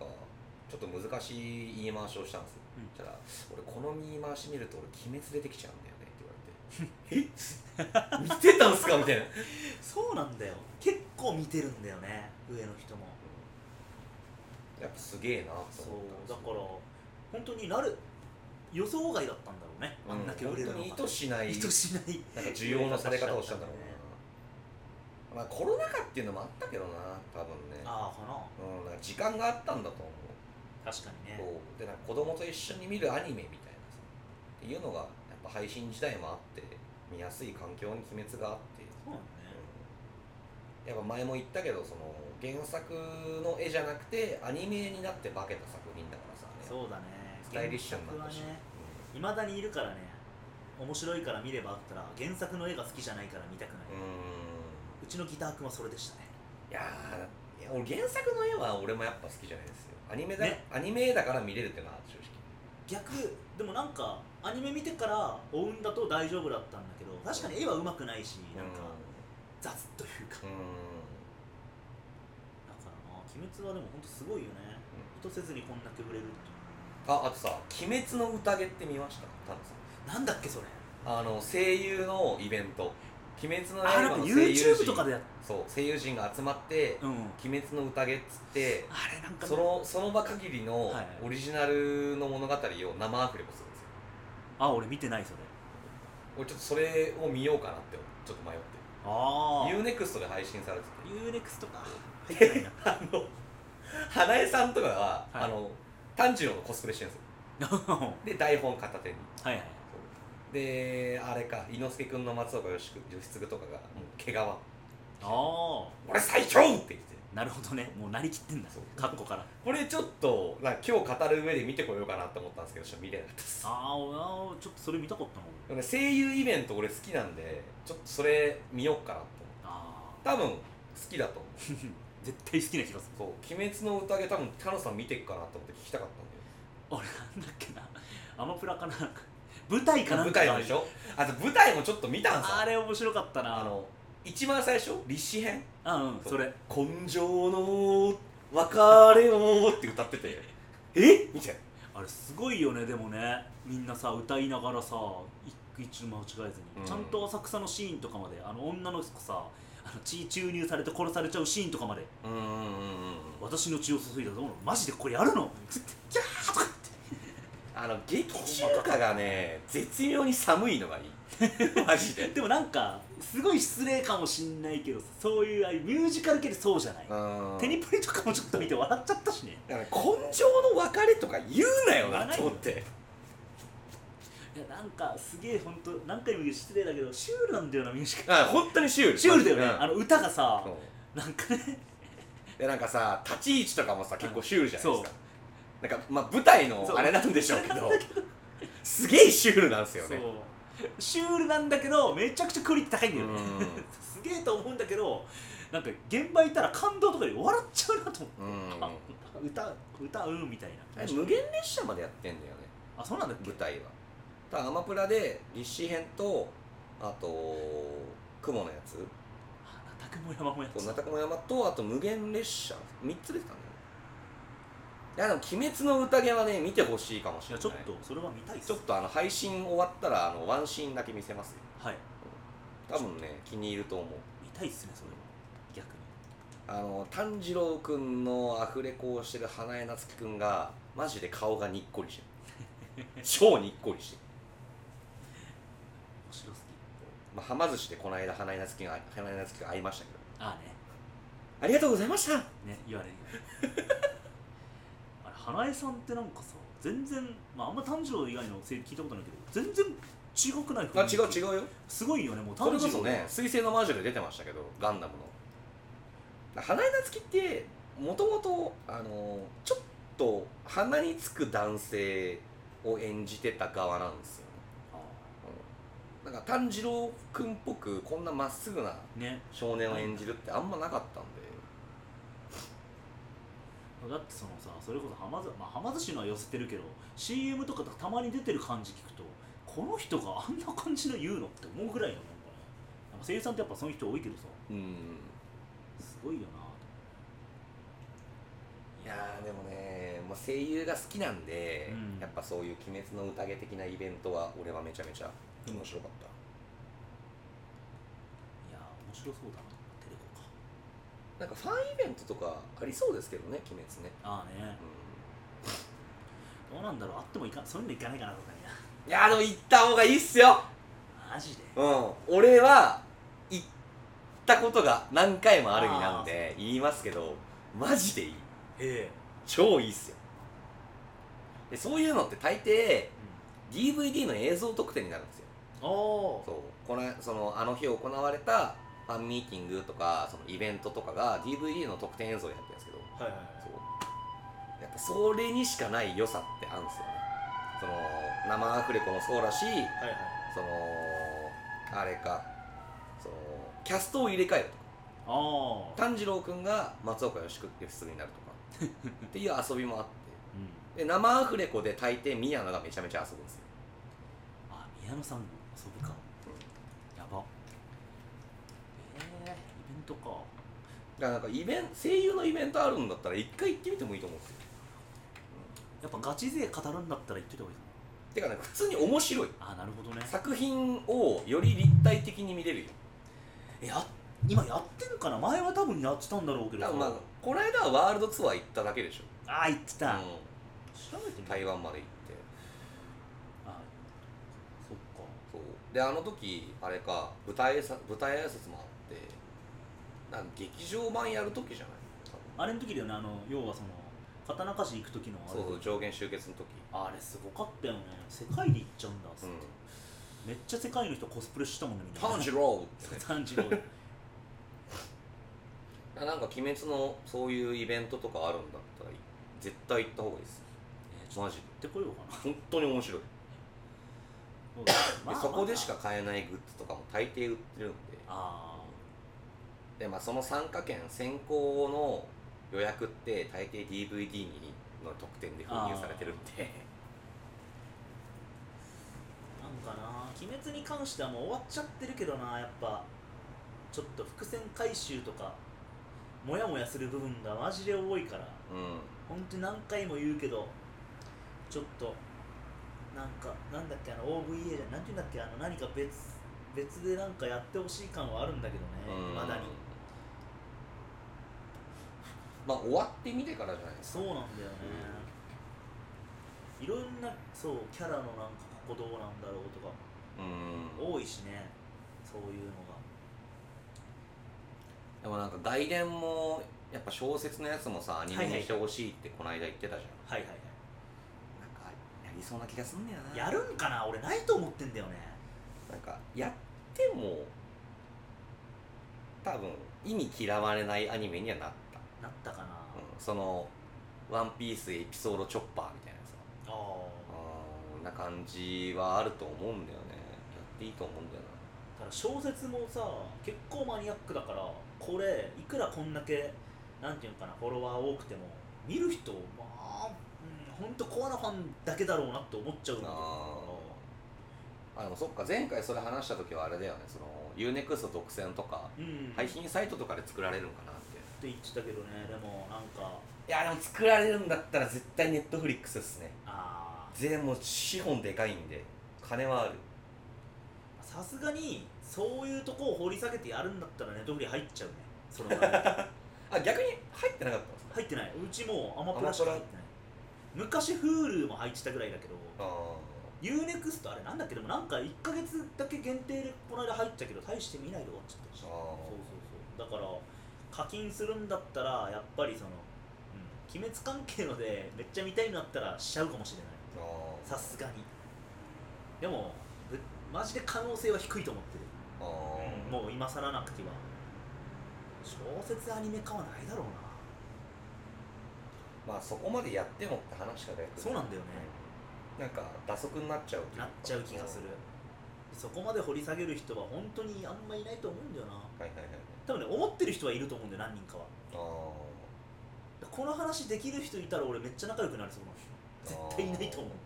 周りでは少なくともこの周りでーわあ UNEXT のアカウント貸せなかったわはあでも貸せたりするよねたまにねうん これ言っちゃいけない頃なんだけどねあじゃあ大丈夫ですかまああるよねそういうのねいやいやでも2.5次元舞台は本当にシュールだったなマジで本当にシュールだったなー1.5次元まあまあ刀剣乱舞の成功があったから作られたんだと思うんですけどあれってあうん、ーあまあ、古くから言えばそれはもう天に目からですけどやっぱそのああいう時代交渉とかしっかりしたやつって刀剣がまず成功したからさーうんまああと実写化はないよねさすがにキャストに問題なんがある気がするんだよあのムダム様だけは決まってるからねもうあガクトがねガクトさんが多いからだだ誰だっけ炭治郎はあれだよねあのあの子神木隆之介って言われてたねあーはいはいなはんい、かこの辺りじゃないかみたいなとこ誰だろうや山崎賢人は違うかでもレイムは本郷かなんだかもしれないレミあレイムだっけレイムあレイムはちげえわえっと東宝だあのおお,、ね、おねお眠りの人ああ 本郷かなんだかもしれない嘘だなって思ったんですけどねああそうかなえー、で煉獄さんは鈴木亮介俺物語とかえー、鈴木亮介かなんかなって思ったんですけどねでもねブリーチを実写化してるんでジャンプってはいなんか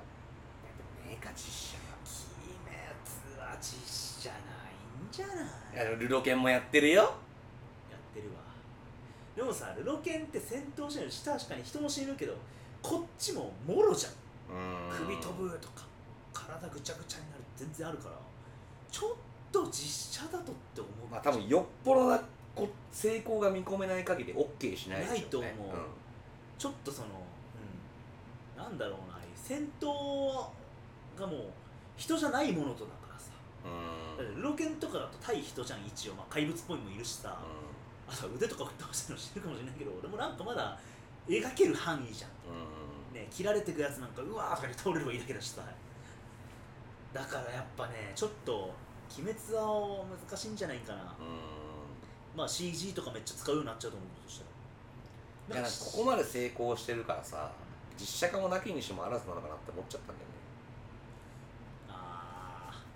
複雑だなしたらで興実味際ブリーチに関してはフォローっていう敵がいてうんでフォローって要は CG なんですよあそうそうそう人じゃないからあいやー鬼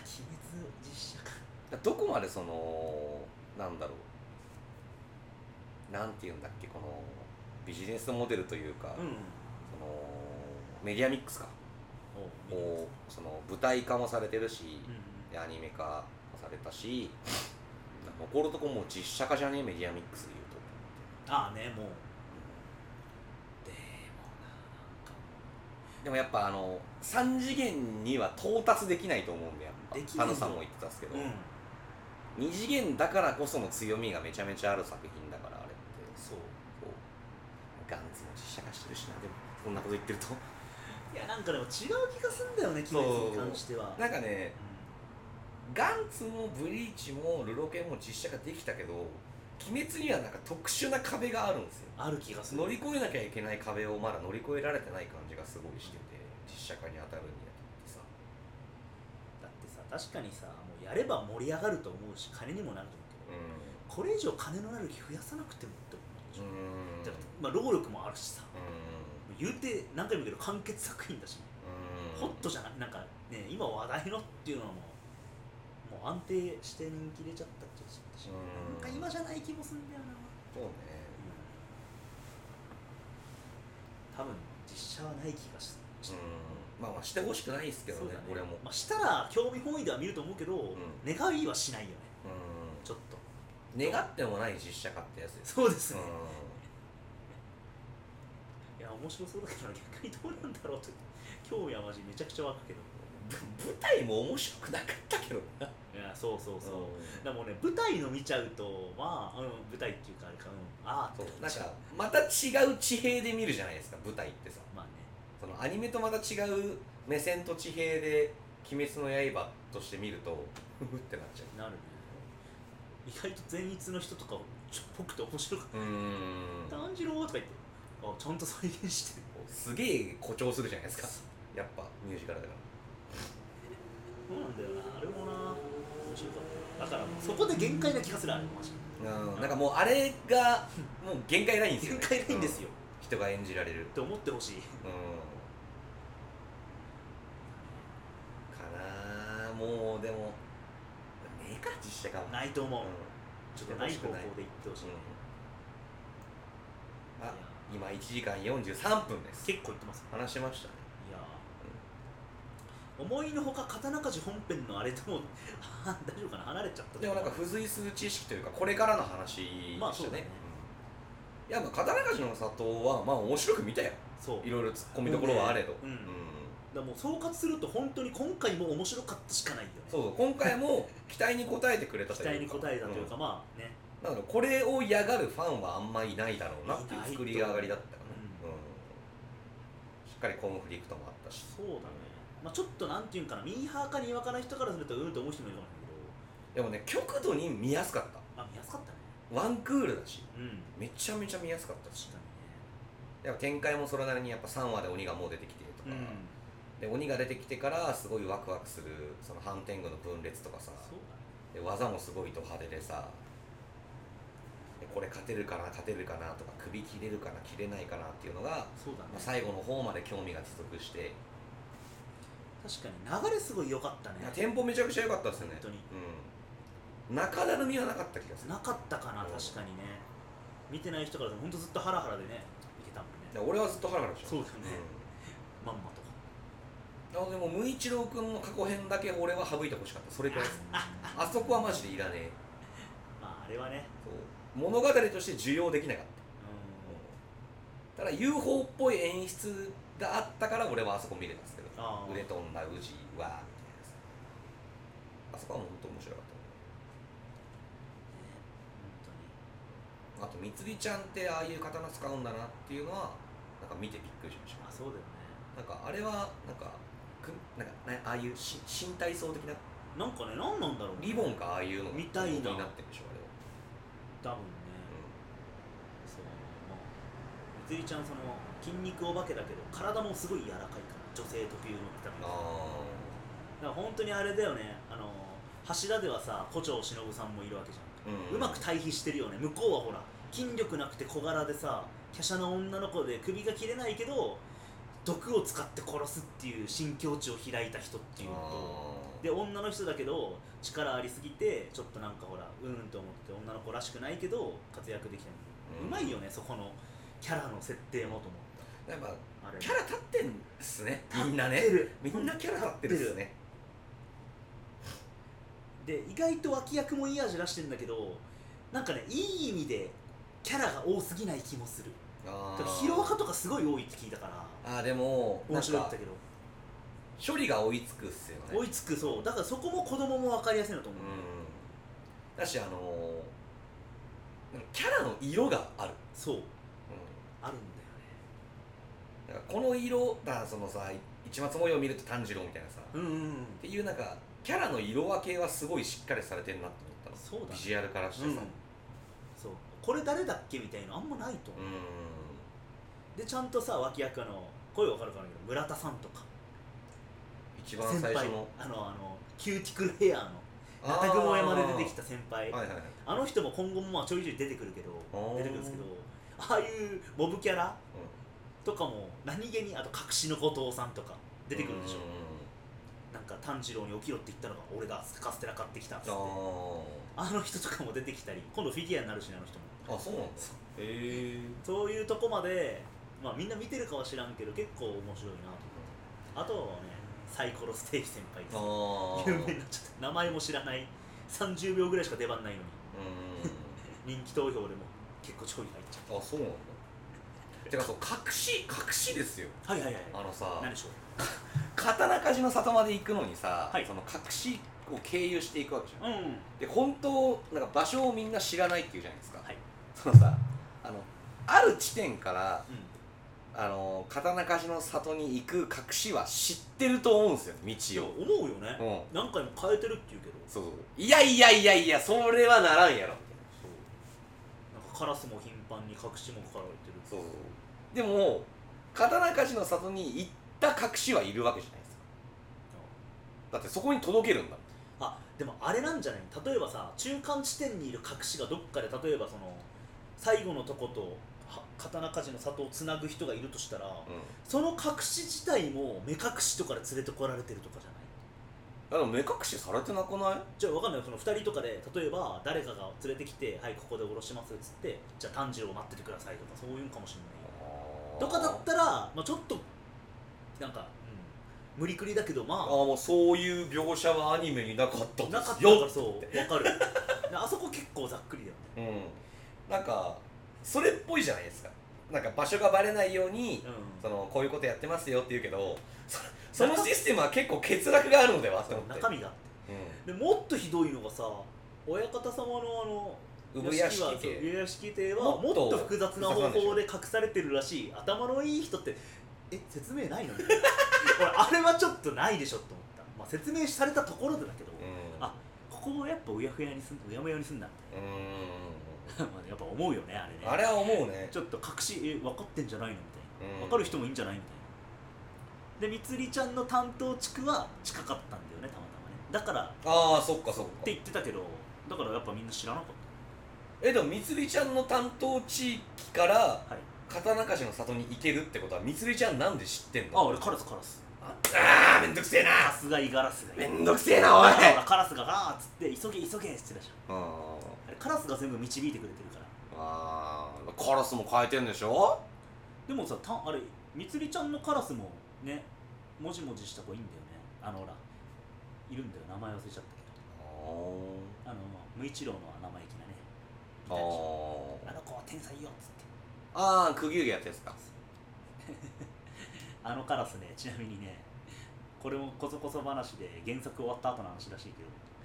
炭治郎のカラスと結婚するらしいあ あれこれ合ってるかなごめんちょっと見返すけど間違ったのこれもごめんなさいああでもそうなんだなんかそんなことそういう話があるそうなんか戦い終わって炭治郎じゃああまあもう言っちゃうけどもう無一郎さん亡くなっちゃうからあそうなのごめん言っちゃっええたごめん言っちゃったそうなんだダメだもん止まんなくなっちゃいやでうも大丈どうやって死ぬか見たいですね夫いやマジでねつらいあ死ぬんだごめん言っちゃったええすいませんこれ聞い聞いてた人いてあれだったらまあネタバレありってまあ、ネタバレありなんでうん文句はマジで普通に言っちゃっ死んじゃうんただやべえダメだねこれ以上言うと先のこといっぱい語っちゃうへえどう死ぬんだろうでもまあ設定的にさ最年少の橋田14歳これからがすごい人じゃん今もすごいけど、うまあもうフラグは立ってるよねんなんかビンビンだよねビンビンだよねだからこの年でなったのはすごいしこれが二十歳ぐらいとか全盛迎えたらめちゃくちゃ強いんだろうけどだよね、うん、うん実際確かまあね本当最終決戦はマジで泣いてくれにいや楽しみですね楽しみに本当にまあとりあえず柱稽古編もあテレビアニメになるわけですしいやーこれ超楽しみ、まあ、シーンも何個もあるしうんまあ次はそれ見終わったからかなえか じゃあ柱稽古編はこれキャストするほどなのか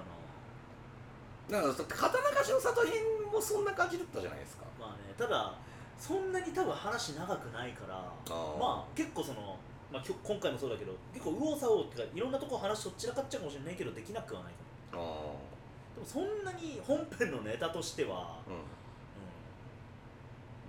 どうだろうって感じあー俺は結構見たいシーンはあるけど、うえこれ刀鍛冶の里編じゃねえや柱稽古編って言う必要今のとこあるって思っちゃうぐらいだからんあそんな結構淡白なんですねそう話だがから結構みんな驚いたと思うよあアニメでそこ編でやるんだみたいなああ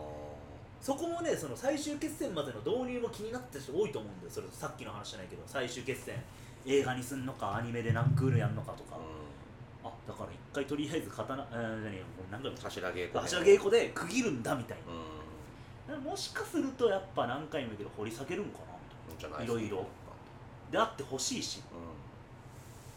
それこそ原作とかで語られなかった部分とかも出出してほしいしね、んまあとりあえずまだ生きる希望がありますね そうですねこの間言ってたけどね 本当これがだんだんとでも俺もカウントダウンの CA のそうしてるカウントダウン カウントダウン始まってますよもうもう紅葉にあの一言言われてからちょっとね見える世界が変わってます あ俺なんかもうあれかなっていやもううもうここまで来たら俺はもう全部見ますよ見てくださアいニメはでもそのために反省会をやりますよこういややってもうそうっすねあの俺が最後ね生きる希望を失ってるかもしそれないう抜け殻になって抜け殻になってるあのマジでこの最終話とかが放送とか決まったらもう、そっから本当にねもうあとは死に向かってる100日後に死ぬタヌとかになってる 決まってるやべえみたいなああや